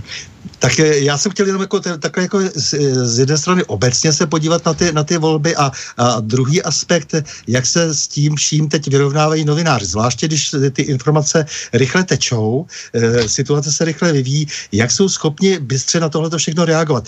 Já bych nejradši s váma probíral všechny ty země, co se kde stalo, to je, to je taková, taková ta jednotlivost, která se sluší tak jak si e, k člověku, tedy, který má velké životní zkušenosti zkušenosti a, a ví, zná něco od Řecka určitě až po Německo, ale přece jenom i ten uh, aspekt žurnalistický, ten by mě tam velmi zajímal.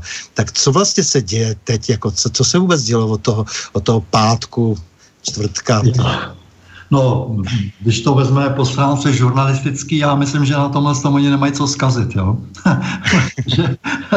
to je, eh, tohle je typicky spravodajská část, jo, na té žurnalistice. Tam sledujete eh, v podstatě určitý dění, eh, Navíc tady to dění tohle z toho typu není, to není složitý. Ty lidi někam chodí, hlasují, vy koukáte, jestli se tam nevyskytne nějaká výjimka, jestli tam někdo nepřijde s nějakým plagátem, nebo tam nebude narušovat ty volby, něco takového. Teď se to sečte, že jo, a, a z toho e, teď se tam obvykle pozve nějaký sociolog, nějaký statistik, aby to vyhodnocoval. A to je taková, bych řekl, už zaběhnutá e, novinářská práce, kterou myslím, že ji tady dělají cel, dobře, jo. To, to, je, v tom bych jim nevyčítal, ale potom spíš to bude zajímavý teď, eh, po té stránce eh, ko- komentářů. Jo? No ne, ale oni už začali od neděle s tím komentovaným zpravodajstvím, to jsem chtěl říct. Jako, oni, právě, oni začnou a, a, a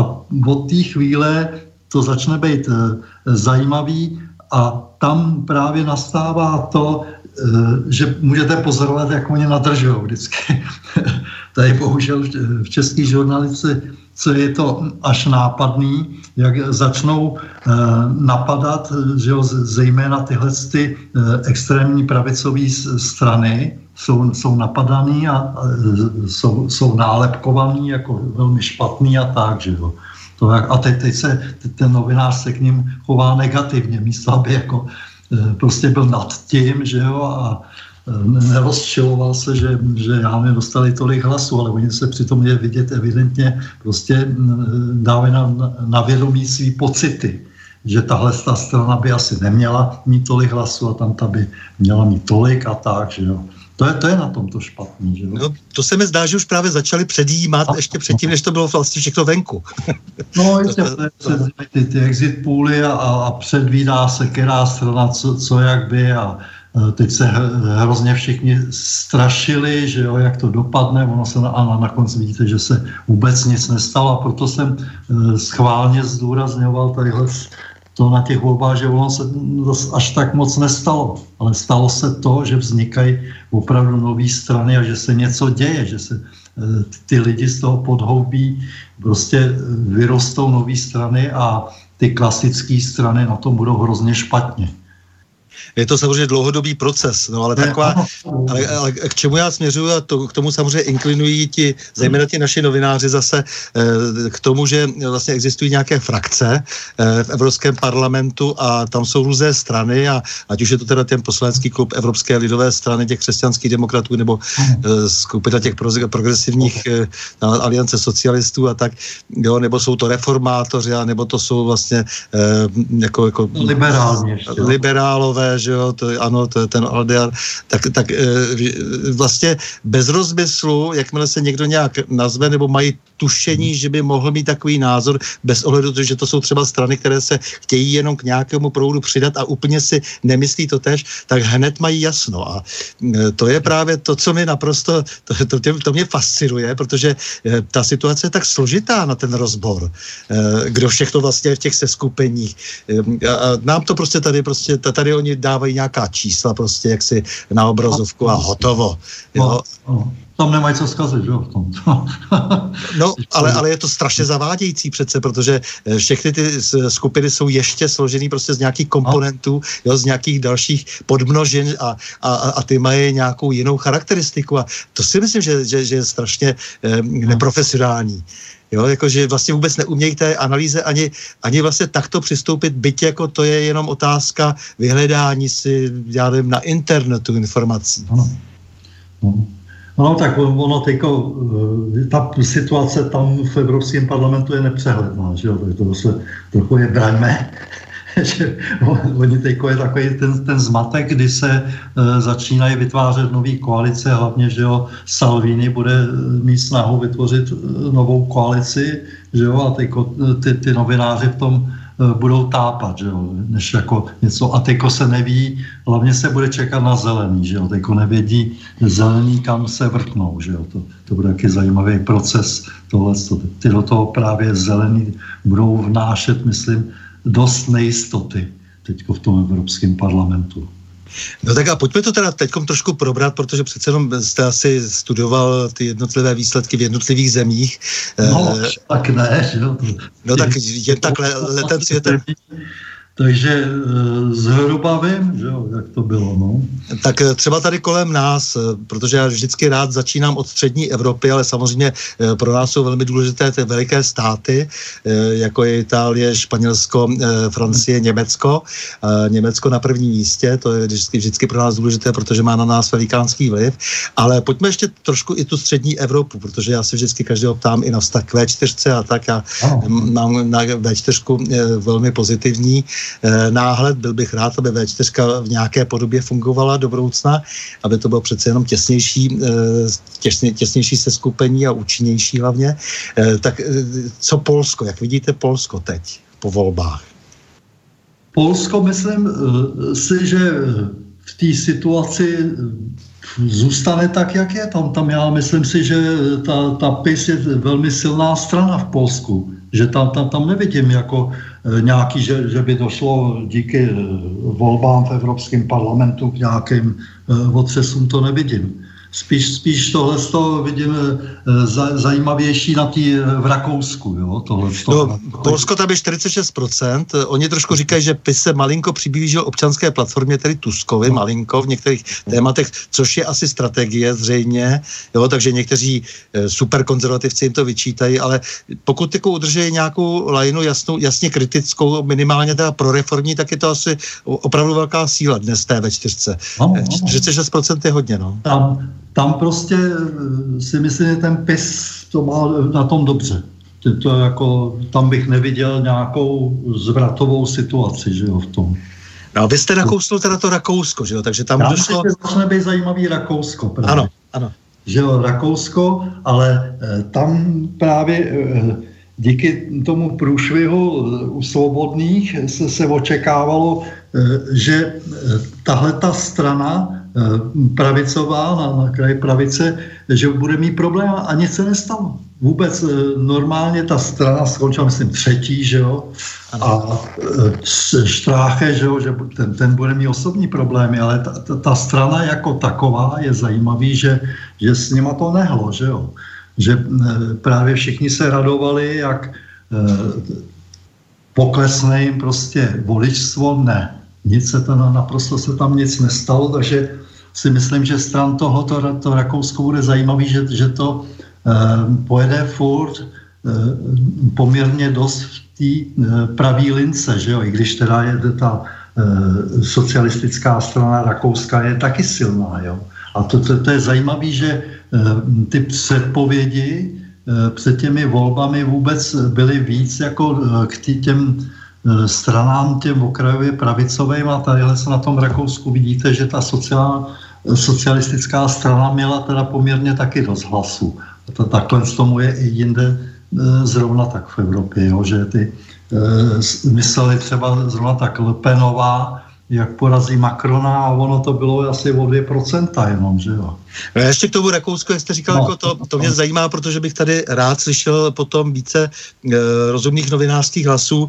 E, přesně to, co jste říkal, tak to, to lze jenom podepsat, že to, že to nějak nepoškodilo eh, svobodné, ta aféra. Ale co je takhle jako důležitější? Upozorňovat na to, jak se pracuje, jakými, jakými prostředky, protože tady byl odstřelen ten, ten štráche prakticky spra, spra, spravodajsky. V podstatě spravodajsky. Dva roky dopředu byl, bylo pořízeno video a čekalo se na příležitost. To znamená, že byla tady jasná objednávka, která prostě měla Eh, spadnout do eh, volební kampaně. Eh, samozřejmě pro nás jako je velmi zajímavé, že to nepoškodilo nějak ty svobodné, ale myslím, že to víc odhaluje ty konstruktéry takových kaus. Přesně to, přesně to, jak říkáte, že tady někdy někdo, co si připravuje a čeká se na vhodný okamžik, že jo. že tady dochází k velký jako politizaci těch médií, že jo, v tomhle tom, že v podstatě dneska se, se využívá novinářů jako takový ty blbce, že jo, který naskočí prostě na nějaký lep nějakým politikům, který mají nějaký záměry, že jo. Což tady bylo evidentní v tomhle tom případě, že prostě se čekalo, že jo, a najednou se s tím vyjede, že jo, pomocí médií, pochopitelně, že jo. Právě eh, tady, eh, tady je pořád co kritizovat opravdu na těch médiích, že se stávají součástí těchto her a eh, nedělají, co mají dělat. A samozřejmě vždycky to tak bylo, ale ta, ta míra už se teď nebývalá, protože člověk se někdy už si ty lidi nedávají vůbec pozor eh, a je to tak očividné, že jako to vidí na první pohled. Takže já občas, speciálně tady ten mainstream, občas, občas čtu už jenom takovým tím způsobem, eh, komu to prospívá. jo, že vlastně člověk už někdy ani, ani se nezaměří primárně eh, na obsah toho sdělení, ale ptám se hned, podívám se na titulek, mrknu se na autora a říkám si, proč to napsal. jo, což je ale děsivý, tak by to mělo být samozřejmě. Ta důvěra by měla být větší, proto ten, ten pokles eh, také ty důvěry eh, v média je, je obrovský. No. Eh, Slovensko. Slovensko to je zajímavé prostě podle mě, protože samozřejmě vyhrálo progresivné Slovensko paní, paní, paní Čaputové a Smer také dostal své, když méně. Ale co mě třeba zaujalo... Kotleba, že jo? Kotleba. Zaujalo mě to, jestli jste to zaznamenal, že tam jeden z těch eh, nových europoslanců je pan Radačovský. Eh, to je ten eh, soudce, který rozhodl v té kauze Kiska. Ano, zaznamenal jsem to. Ale k tomu zajímavý je právě, že zase před ty, ty, ty prognózy, ty, ty novináři předtím Kotlebu a tohle to eh, mysleli, že, že skončí já nevím kde, ale jako je udivilo právě tyko, tahle ta síla toho, že najednou je třetí, že jo. To myslím, že, že vůbec nepředpokládali, že se stane. Ano, 12%. Ano. A ale, ale prostě mě na tom i zaujalo to, že zase opět i ten protest možná e, byl vyjádřen třeba vůči panu Kiskovi, s kterým se zase paní Čaputová spolupracovat, byl hmm. vyjádřen i tím, že byl zvolen e, europoslance právě ten pan e, Radočovský, který byl vlastně systémem vyvržen. No to já jsem tenhle ten případ tak nesledoval, jo? Mm-hmm. Tohle to, tak neznám, asi tohle to vy, vy budete spíš vědět, ale já jsem sledoval tohle spíš jako celek, že jo, tohle Slovensko, co je. No a samozřejmě, tak to, vy jste mluvil o tom Chorvatsku, e, tam máte k tomu ještě nějaký postřeh zajímavý, protože přece jenom to je vám úplně nejbližší a bylo by škoda nevyužít toho, když jste tady teď? No, tam eh, u, u Chorvatska tam, tam je zajímavá jedna věc, tam, eh, jak jsem říkal, tam vznikly ty, ty uh, nové strany, ale pak mě tam udivila uh, jedna paní, uh, která je to, je to takový smutný případ, jo. Je to prostě ženská, která se, s rodiči dostala do Kanady, tam vystudovala nějakou policejní školu, dokonce to dotáhla tak daleko, že vystupovala Eh, ve, ve filmech jako kaskadérka a eh, tam u těch Chorvatů právě je zajímavý to, že eh, ona se dostala do toho Evropského parlamentu za to, ta strana, to se, to, oni se jmenují chorvačtí suverenisté, jo.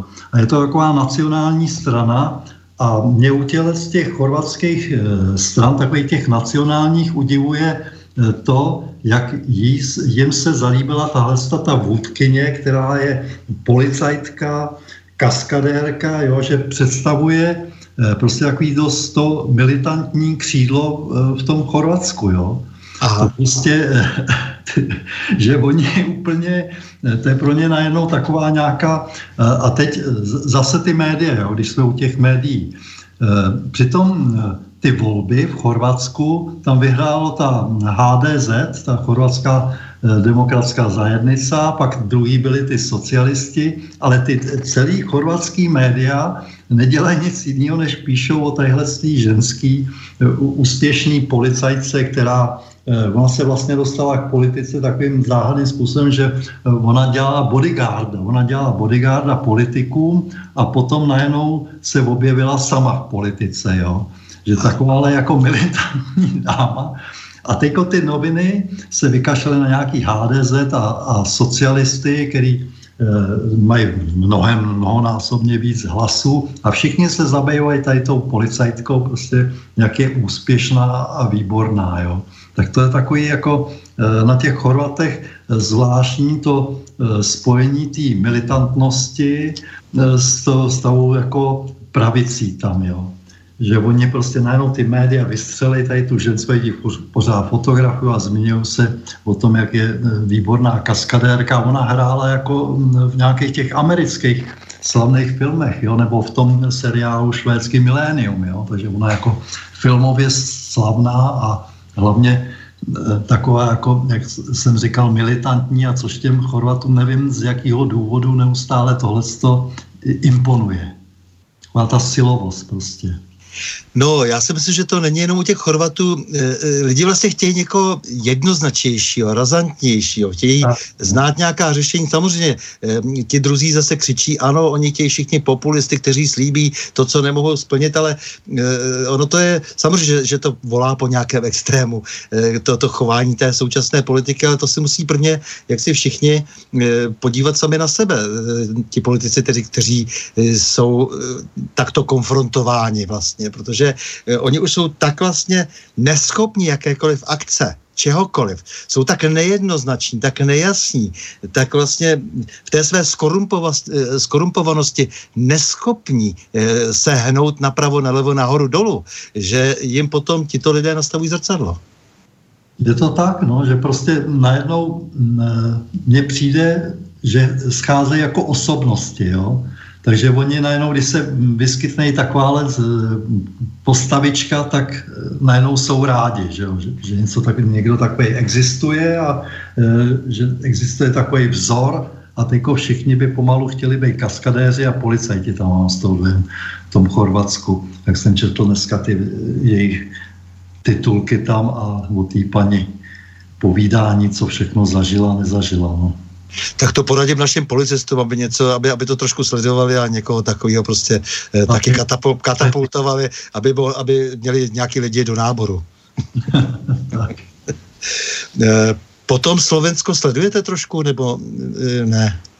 Eh, Slovensko nebo Slovensko? Slovensko, Slovensko. Já to takhle beru, beru kolem dokola. Ne, ne, ne, to tam to nesl, tam by vůbec. Jsem, Nemáme tušení, jak to dopadlo.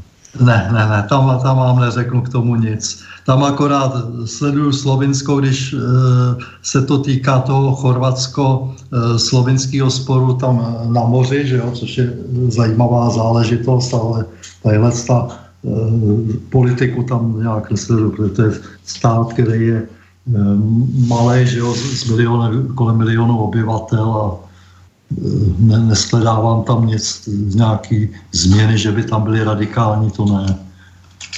Oni jsou vždycky tak rozkročení, ale spíš jsou vždycky napojeni na tu rakouskou politiku nějakým způsobem vlastně asi.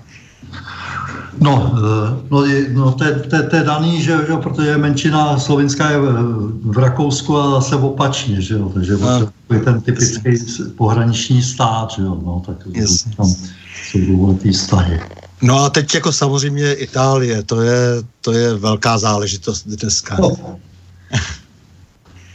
Co, no se všechno, co se všechno stalo vlastně v Itálii, tak masivně vítězí Matteo Salvini, což je zcela evidentně a nepopíratelně velký politický talent a nejenom, že se sečetlo spousta e, neduhů, které trápí Itálii a spousta vlastně těch napětí, které tam jsou od jaksi té dluhové pasti Itálie a toho tlaku těch německých bank až vlastně po tu migrační vlnu, kdy oni jsou první, první na ráně a tak dále. Ale nicméně stejně vždycky to chce najít někoho, kdo je schopen komunikovat opravdu v několika rovinách. To se zdá, že ten Matteo Salvini je? No Matteo Salvini, ten tam, ten ty volby v podstatě velkým teda náskokem vyhrál, že jo, v Itálii. Ale zase, když si vezmete, tak nedopadli tam špatně socialisti, že jo, v Itálii. Je to, je to prostě, jak jsem říkal, že ne, nepoved, lidi mysleli, že jako vyhraje ta pravice daleko jasněji, jo? ale na té, zase tadyhle na té Itálii vidíte, že to tak není a že ten, je tam Matteo Salvini a ty socialisti zase jsou druhý, jo? že to prostě hm, není podle nějakých těch předpokladů novinářských, který, který byly, jo, tohleto. Jo, ale tak uh, on si teda udržel alespoň teda nějaké kormidlo, což bude mít uh, nějaký důsledek i pro evropskou politiku, protože bude hrát důležitou asi roli.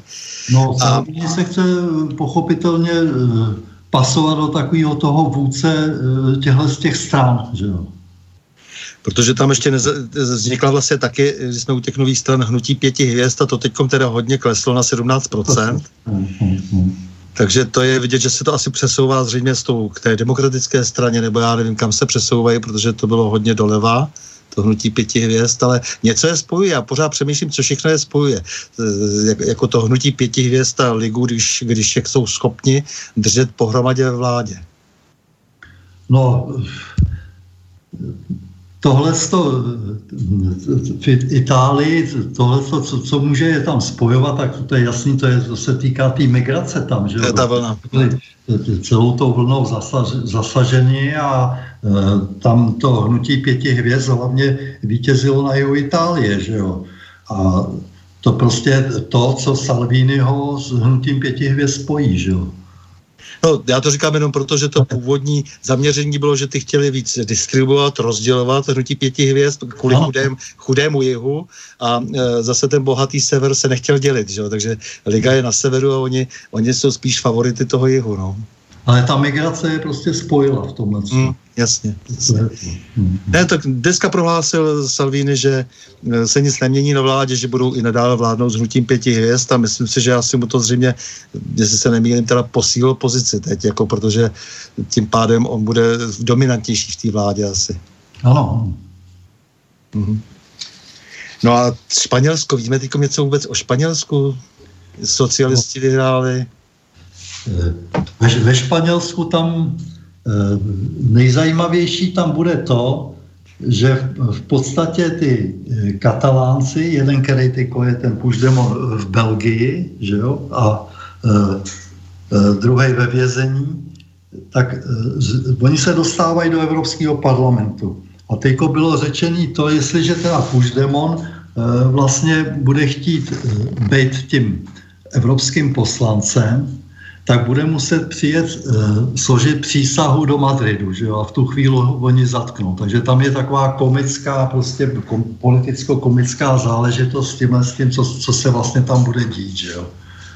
Tohle to, to jsem hlavně na tom, jsem si říkal, pro Krista pána, jako co se bude dít, že jo, tam. A hlavně by to mělo jak si rezonovat tím Evropským parlamentem, protože ty dvojí metry pro to, jak no. si ně, někomu odtrhávat území, jako se stalo třeba v Jugoslávii, mm, jo, pak zase zabraňovat uh, odejítí Katalánska uh, ze španělského svazku, uh, tak to jsou věci, které by opravdu, když tedy, když tedy uh, se, se ta Unie tak pasuje do toho, do té uh, role toho arbitra, uh, tak by to tam mělo nějakým způsobem znít velmi silně. No tam, to, to jste se zmínil zajímavé věci, protože co se týče toho sepatar, vůbec rozdělení těch území nebo spojování a takový, tak myslím si, že ta Unie vůbec v tom nemá jasno. Jo. To se projevuje na, na tom Kosovu a tam to dospělo už, už tak daleko, že vlastně Kosované se Srby se chtějí domluvit na něčem konečně. Už to vypadalo jako nadějně, načež do toho vlítla Merkelová a e, řekla ne, vy se nebudete e, na něčem domlouvat, abyste si rozdělovali nějaký území, e, musí zůstat nedělitelnost Evropy. Jo? A přitom jako v tom sporu mezi Kosovem a Srbskem už to došlo tak daleko, že si začali vytyčovat vyloženě území, který si vyměnějí. A ono to bylo tak, že Spojené státy se dřív tomu nějak ani nevyjadřovali, byli taky trochu proti, ale s tím nástupem Trumpa Eh, došlo ke změně, že už uh, oni mají dost toho Kosova, toho, co se tam vlastně děje a už je to nebaví. A chtějí prostě ten spor celý ukončit. Tak dali uh, v Kosovu najevo, že nemají nic proti tomu, aby si ty území vyměnili a Rusko to zase prohlásilo stran toho, že to, co řeknou Srbové, takže oni je v tom podpoří. Takže došlo vlastně k souhlasu Srbska s Kosovem a Amerika s Ruskem. Jenomže Unie se proti tomu postavila, takže vlastně kvůli tomu se tam nic neděje. A podobná situace taková nerozhodná, mám pocit, že se týká i v tom Španělsku, jo? že to Španělsko taky eh, v tomhle tom bude lítat, eh, že ta eh, Evropská unie nebude, se bude chovat podobně, jo? že nebude nerozhodnutá, že nebude ani na jedné, ani na druhé straně co se týče Katalánska. A Francie, to jsme už tady zmiňovali, takže Marine Le Pen vyhrála o kousek vlastně, stojí před Macronem dnes, e, vyzývá tady jaksi, jaksi už pomalu k rozpuštění parlamentu francouzského, k předčasným volbám a tak dále. E, nicméně to ještě asi uvidíme, to, si, to se to zřejmě nehrozí, nic takového. Eh, jak tady dokážete nějak prognozovat, co, co asi tak můžou se Salvínem například eh, dát dohromady, oni dva? No, tam je zajímavá ta situace, že ne, nevím, jako to by člověk tohle, co se, vy se mě chvíli mi ptáte na takové věci, které by člověk opravdu měl jako studovat. Jo? Ono v té mý pozici, kterou já dělám, kdy musím hlídat všechno od domácí politiky až tu po zahraničí, tak to nestíhám. Jo? Nicméně tam, když jsem sledoval tu Itálii, tam ten Salvini, nevím, ne, proto to, to, to zmiňuji, že nevím z jakého důvodu on s tou Lepenovou nechce jít do koalice. Jo. Tam něco, co jestli vy víte, ale já nevím, ale z nějakého důvodu se začal vyjadřovat, že on s Lepenovou nepůjde. A to nevím proč. Jo, to, to, No já se právě, právě proto ptám, protože taky tomu vztahu moc nerozumím teď. Jako, no, jako co no se právě, tady ono, pozor na to, že e, eh, zase v tom se můžeme vrátit k té žurnalistice, eh, co asi oba máme někdy na mysli, když o tom mluvíme, že já nemám rád, když ty žurnalisti mluví o, o těchto těch problémech eh, těch států a absolutně tomu nerozumí. Jo, oni, oni si to přečtou nějak nebo někde, ale já to znám na, na, na problematice toho Balkánu, proto já o tom Slovensku nechci mluvit nebo e, o určitých zemích, protože e, vy to musíte znát, eh, abyste o tom mohl mluvit. Jo? Ne, nejde to prostě e, posuzovat to a to chce důkladný rozhovor. Proto já říkám, že tadyhle to jsem s chodou okolností na to narazil. Jo? Už jsem, četl, co se děje tam eh, v Itálii a čtu najednou, že Salvini nechce, ale nevím proč, nevím si to vysvětlit. Hmm. Ne, to, to je jasný, to já vůbec po vás nechci žádná nějaká, eh, jako nějaké hluboké analýzy, to, to, to, to no. samozřejmě tohle to naprosto chápu. Já se snažím posledních letech pořád hledat nějaké odborníky eh, na jednotlivé země a narazíte vždycky na nějakého romanistu a je to takové letem světem, takže nemáme ani odborníky na, ty, na Itálii už, jako ani mnoho odborníků na nějakých současnějších na Francii, třeba na to, aby jsme se bavili o nějakých no. jiných, jiných oblastech, kde, kde jsme se zničili celé obory, jako byla třeba arabistika a tak dále. Ale to, je, to, to je už je zase další, další věc. No, eh, ale přesto tak eh, přece jenom jako máte z toho minimálně nějaký dojem. Eh, ta nejbližší velká země, tedy Německo, mimořádně vlivná v našem prostředí, mimořádně důležitá, je třeba vždycky s Německem počítat. Eh, tak tam AFD získalo 10%, je to posílení, nebo jsme očekávali víc? Očekávali jste víc třeba, že bude mít AFD?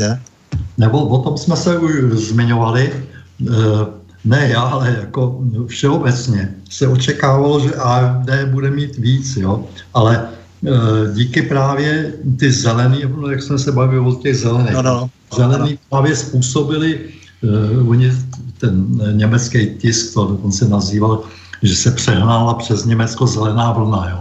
Jo, jo, jo. To právě ty zelený způsobili ten značný úbytek toho AFD a souvisí to zřejmě, jako by bylo asi, uh, že jak sociologové to dělají a statistici, uh, rozebrat, který skupiny vlastně koho volili.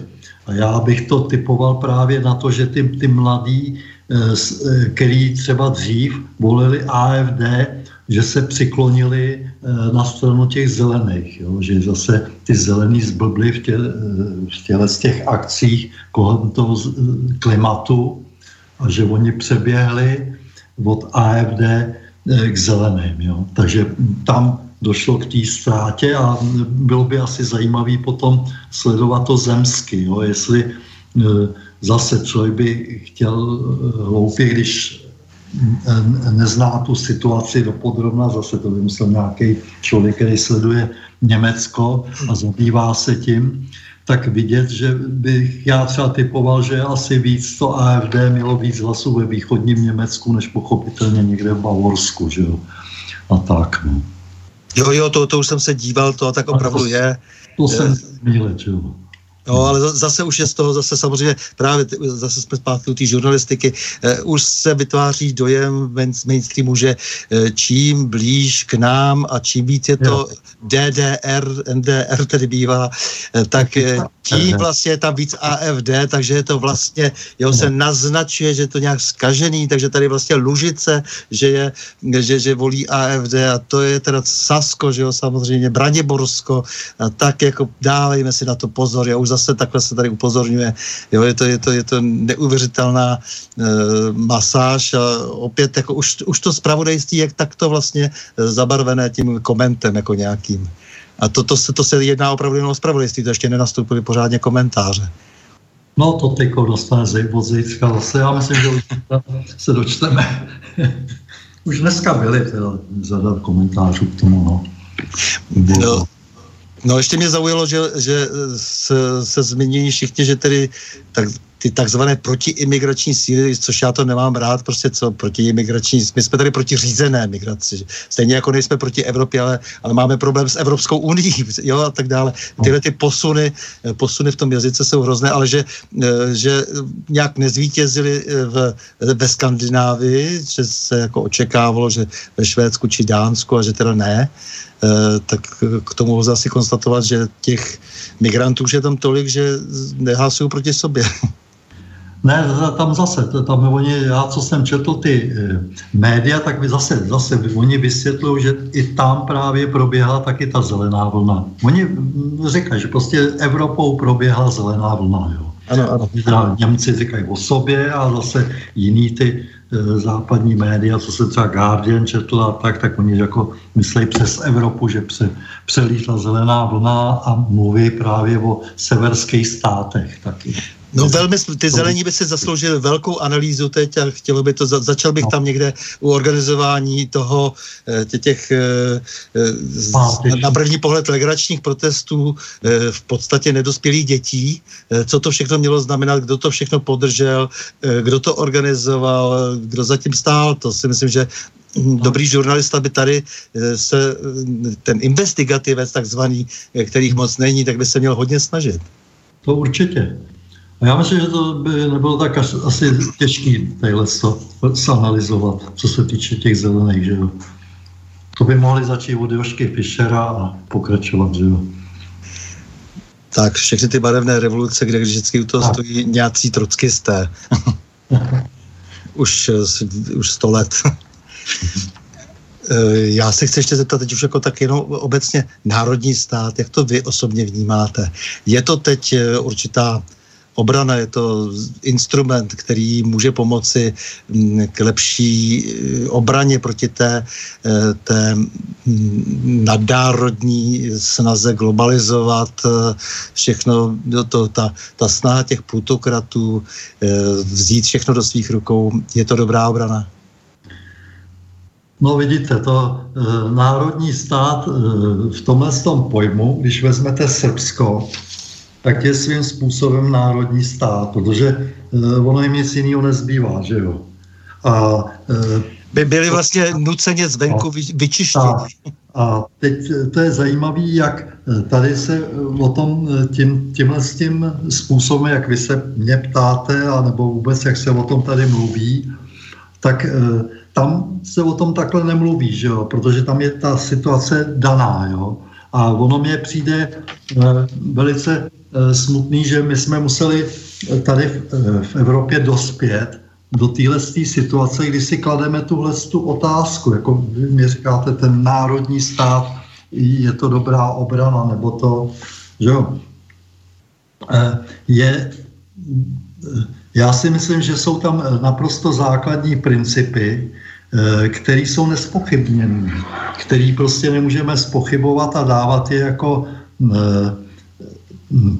od sebe pryč, jo, jenom kvůli tomu, že eh, jsme součástí Unie a tak, že prostě asi ptát se takhle ne, národní stát a to, že, že už to, to už jsme na tom hodně špatně. Ano. To myslím, jo. Eh, jsme na tom špatně, protože dostáváme no. všichni nálepky, jakmile tohle uh, sousloví vypustíme. Že, že prostě to uh, nemělo by to, jak jsem říkal, proto říkám to Srbsko, nemělo by to být. Ne, neměli bychom mít tuhle tu otázku. Jsme národní stát, proč bychom s ním jim neměli být? Byli jsme a jsme stále, že jo. Ale, ale tohle to je prostě daný tím poklonkováním, když se začalo poklonkovat vůči západu, vůči té unii, no tak pochopitelně e, vzniklo z toho tohleto, že, že prostě pak se stáváte e, těmi sluhy Bruselu a tak, že? A, a to vyvolá e, tu protireakci, že se snažíte zase se osvobodit, že jo? Z tohohle, z toho je poddanství vůči Bruselu. Že jo? A proto potom e, říkáte o tom, máme být národní stát, aby jsme se ubránili Bruselu. Že jo? Jenomže tam byly příčiny e, dřívější, který jako spíš je otázka, jsou napravitelní a jakým způsobem napravitelní ty chyby, které se staly v tom začátku. Že? No ne, tak já to říkám také, protože hmm. eh, takové ty antižurnalistické eh, spolky, které jsou všelijak podivně živeny, eh, jako je já nevím, manipulátoři CZ, tak tam jsou lidé, kteří, kteří vyhlašují, že přece národ neexistuje. Jo, prostě to už jako zůstává rozum stát. A rodina a národ neexistuje, tak? Ale to, to, to, tyhle to člověk nemůže ani brát vážně, že jo, to prostě, já, no, já si ani nečtu. Oni, oni to přebírají od sebe a pak se to ku podivu objevuje i v tom mainstreamu v, lecka, v komentáři a e, no. jako e, no. bere to zcela zjevně šéf redaktor vážně, že jo, když takové věci vydává, jo. Jako nedává to vůbec jako žádný smysl, ale, ale tak no. jenom, že ten tlak je tady veliký na to atomizování, na tu individualizaci, jako na, na, to, na tu snahu vlastně nechat toho člověka okleštěného bez rodiny a bez nějakého, bez nějakého souručenství, ve kterém je mu eh, dobře a ve kterém se může právě nějakým způsobem eh, bránit tomu nadnárodnímu tlaku té kolonizace. Já myslím, že no, opravdu to, tohle to, to jsou takové povrchnosti, to jsou prostě, eh, já, já vůbec nevím, že ty, tyhle ty lidi vznikají a, a je jich fůra, že jo? No právě, že je jich strašně, strašně moc. Ale opravdu myslím vážně, seriózně se zabývat tím, kdy v té únii došlo k tomuhle z tomu k té chybě a ta chyba té byrokratizace té unie a toho, eh, kdy, kdy ona se staví nad ty státy jako něco vyššího a začíná vnucovat tu moc, kdy to nastalo a tohle to eh, prostě odpreparovat. Jo? A já si myslím, že ono tohle to už eh, začíná v politicích, že si to začínají uvědomovat, že já si myslím, že jako až přijde zase Klaus do té politiky, že to velmi, eh, to, to je takový typ eh, pregnantního člověka, který to dokáže přesně popsat, tuhle tu záležitost, jo? a že lidi si to začnou tady uvědomovat. Kdy došlo k té chybě a tu chybu prostě začít napravovat v Bruselu. Že jo? Ano, je třeba eh, opravdu dobře a pregnantně popisovat, což bychom se měli pokoušet také v našich eh, alternativních médiích, a nebo alespoň médiích, která nejsou sice úplně alternativní, ale přece jen trošku vybočují, protože je třeba, abychom všichni mezi sebou komunikovali, kdo se tedy snažíme o nějaký eh, rozumný posun a nechceme být těmi sluhy sluhů. A potom samozřejmě, aby někdo říkal taky na té politické scéně ano, ano, ne, ne. Tak. Tak, vážený Mirko, já vám moc děkuji za rozhovor. Jste jednou z ozdob opravdu té nezávislé novinařiny a taky prosím zůstaňte, protože no. novináři potřebují vzory a čtenáři zase poctivé novináře. Díky za vás. Já děkuji za přízeň, že jste mě pozvali do pořadu a omlouvám se, jestli jsem nesplnil nějaké očekávání, že jsem nevěděl, co ve Slovinsku nebo někde se děje, ale myslím si, že prostě eh, nemá smysl, aby eh, novinář jako si hrál na to, že je vše uměl a že všechno zná, všechno ví. Ne, to je jenom tako, to, to byl jenom pokus, abychom se něco více dozvěděli k těm volbám, protože je to teď aktuální. Eh, je tady ještě eh, poslední ještě dotaz, a tak ještě, ještě, ještě smíme prodloužit. Eh, dobře, začal jsem poslouchat váš pořad zhruba v 9 hodin, tak doufám, že jste můj dotaz už nerozebírali, pokud ano, tak se omlouvám. Zajímal by mě váš názor na volební úspěch pana generála Hinko Blaška, který na kandidáce SPD dostal do Europarlamentu s tuším sedmého místa se dostal na kandidáce, no bylo to osmého místa. Ještě dnes v noci cirka o půl jedné o něm na seznamu vyšel článek, že, že za jeho volební úspěch v podstatě může e, doporučit, že ho do, doporučil Aeronet, který ho eh, doporučila Krouškova. Tento článek se na tomto, portálu, na tomto portálu vyšel zhruba před týdnem. Myslíte si, že tento portál má na české mediální scéně takový dosah, že pana generála 47 tisíc lidí po doporučení tohoto média zakrouškovalo? Tak eh, v podstatě tak.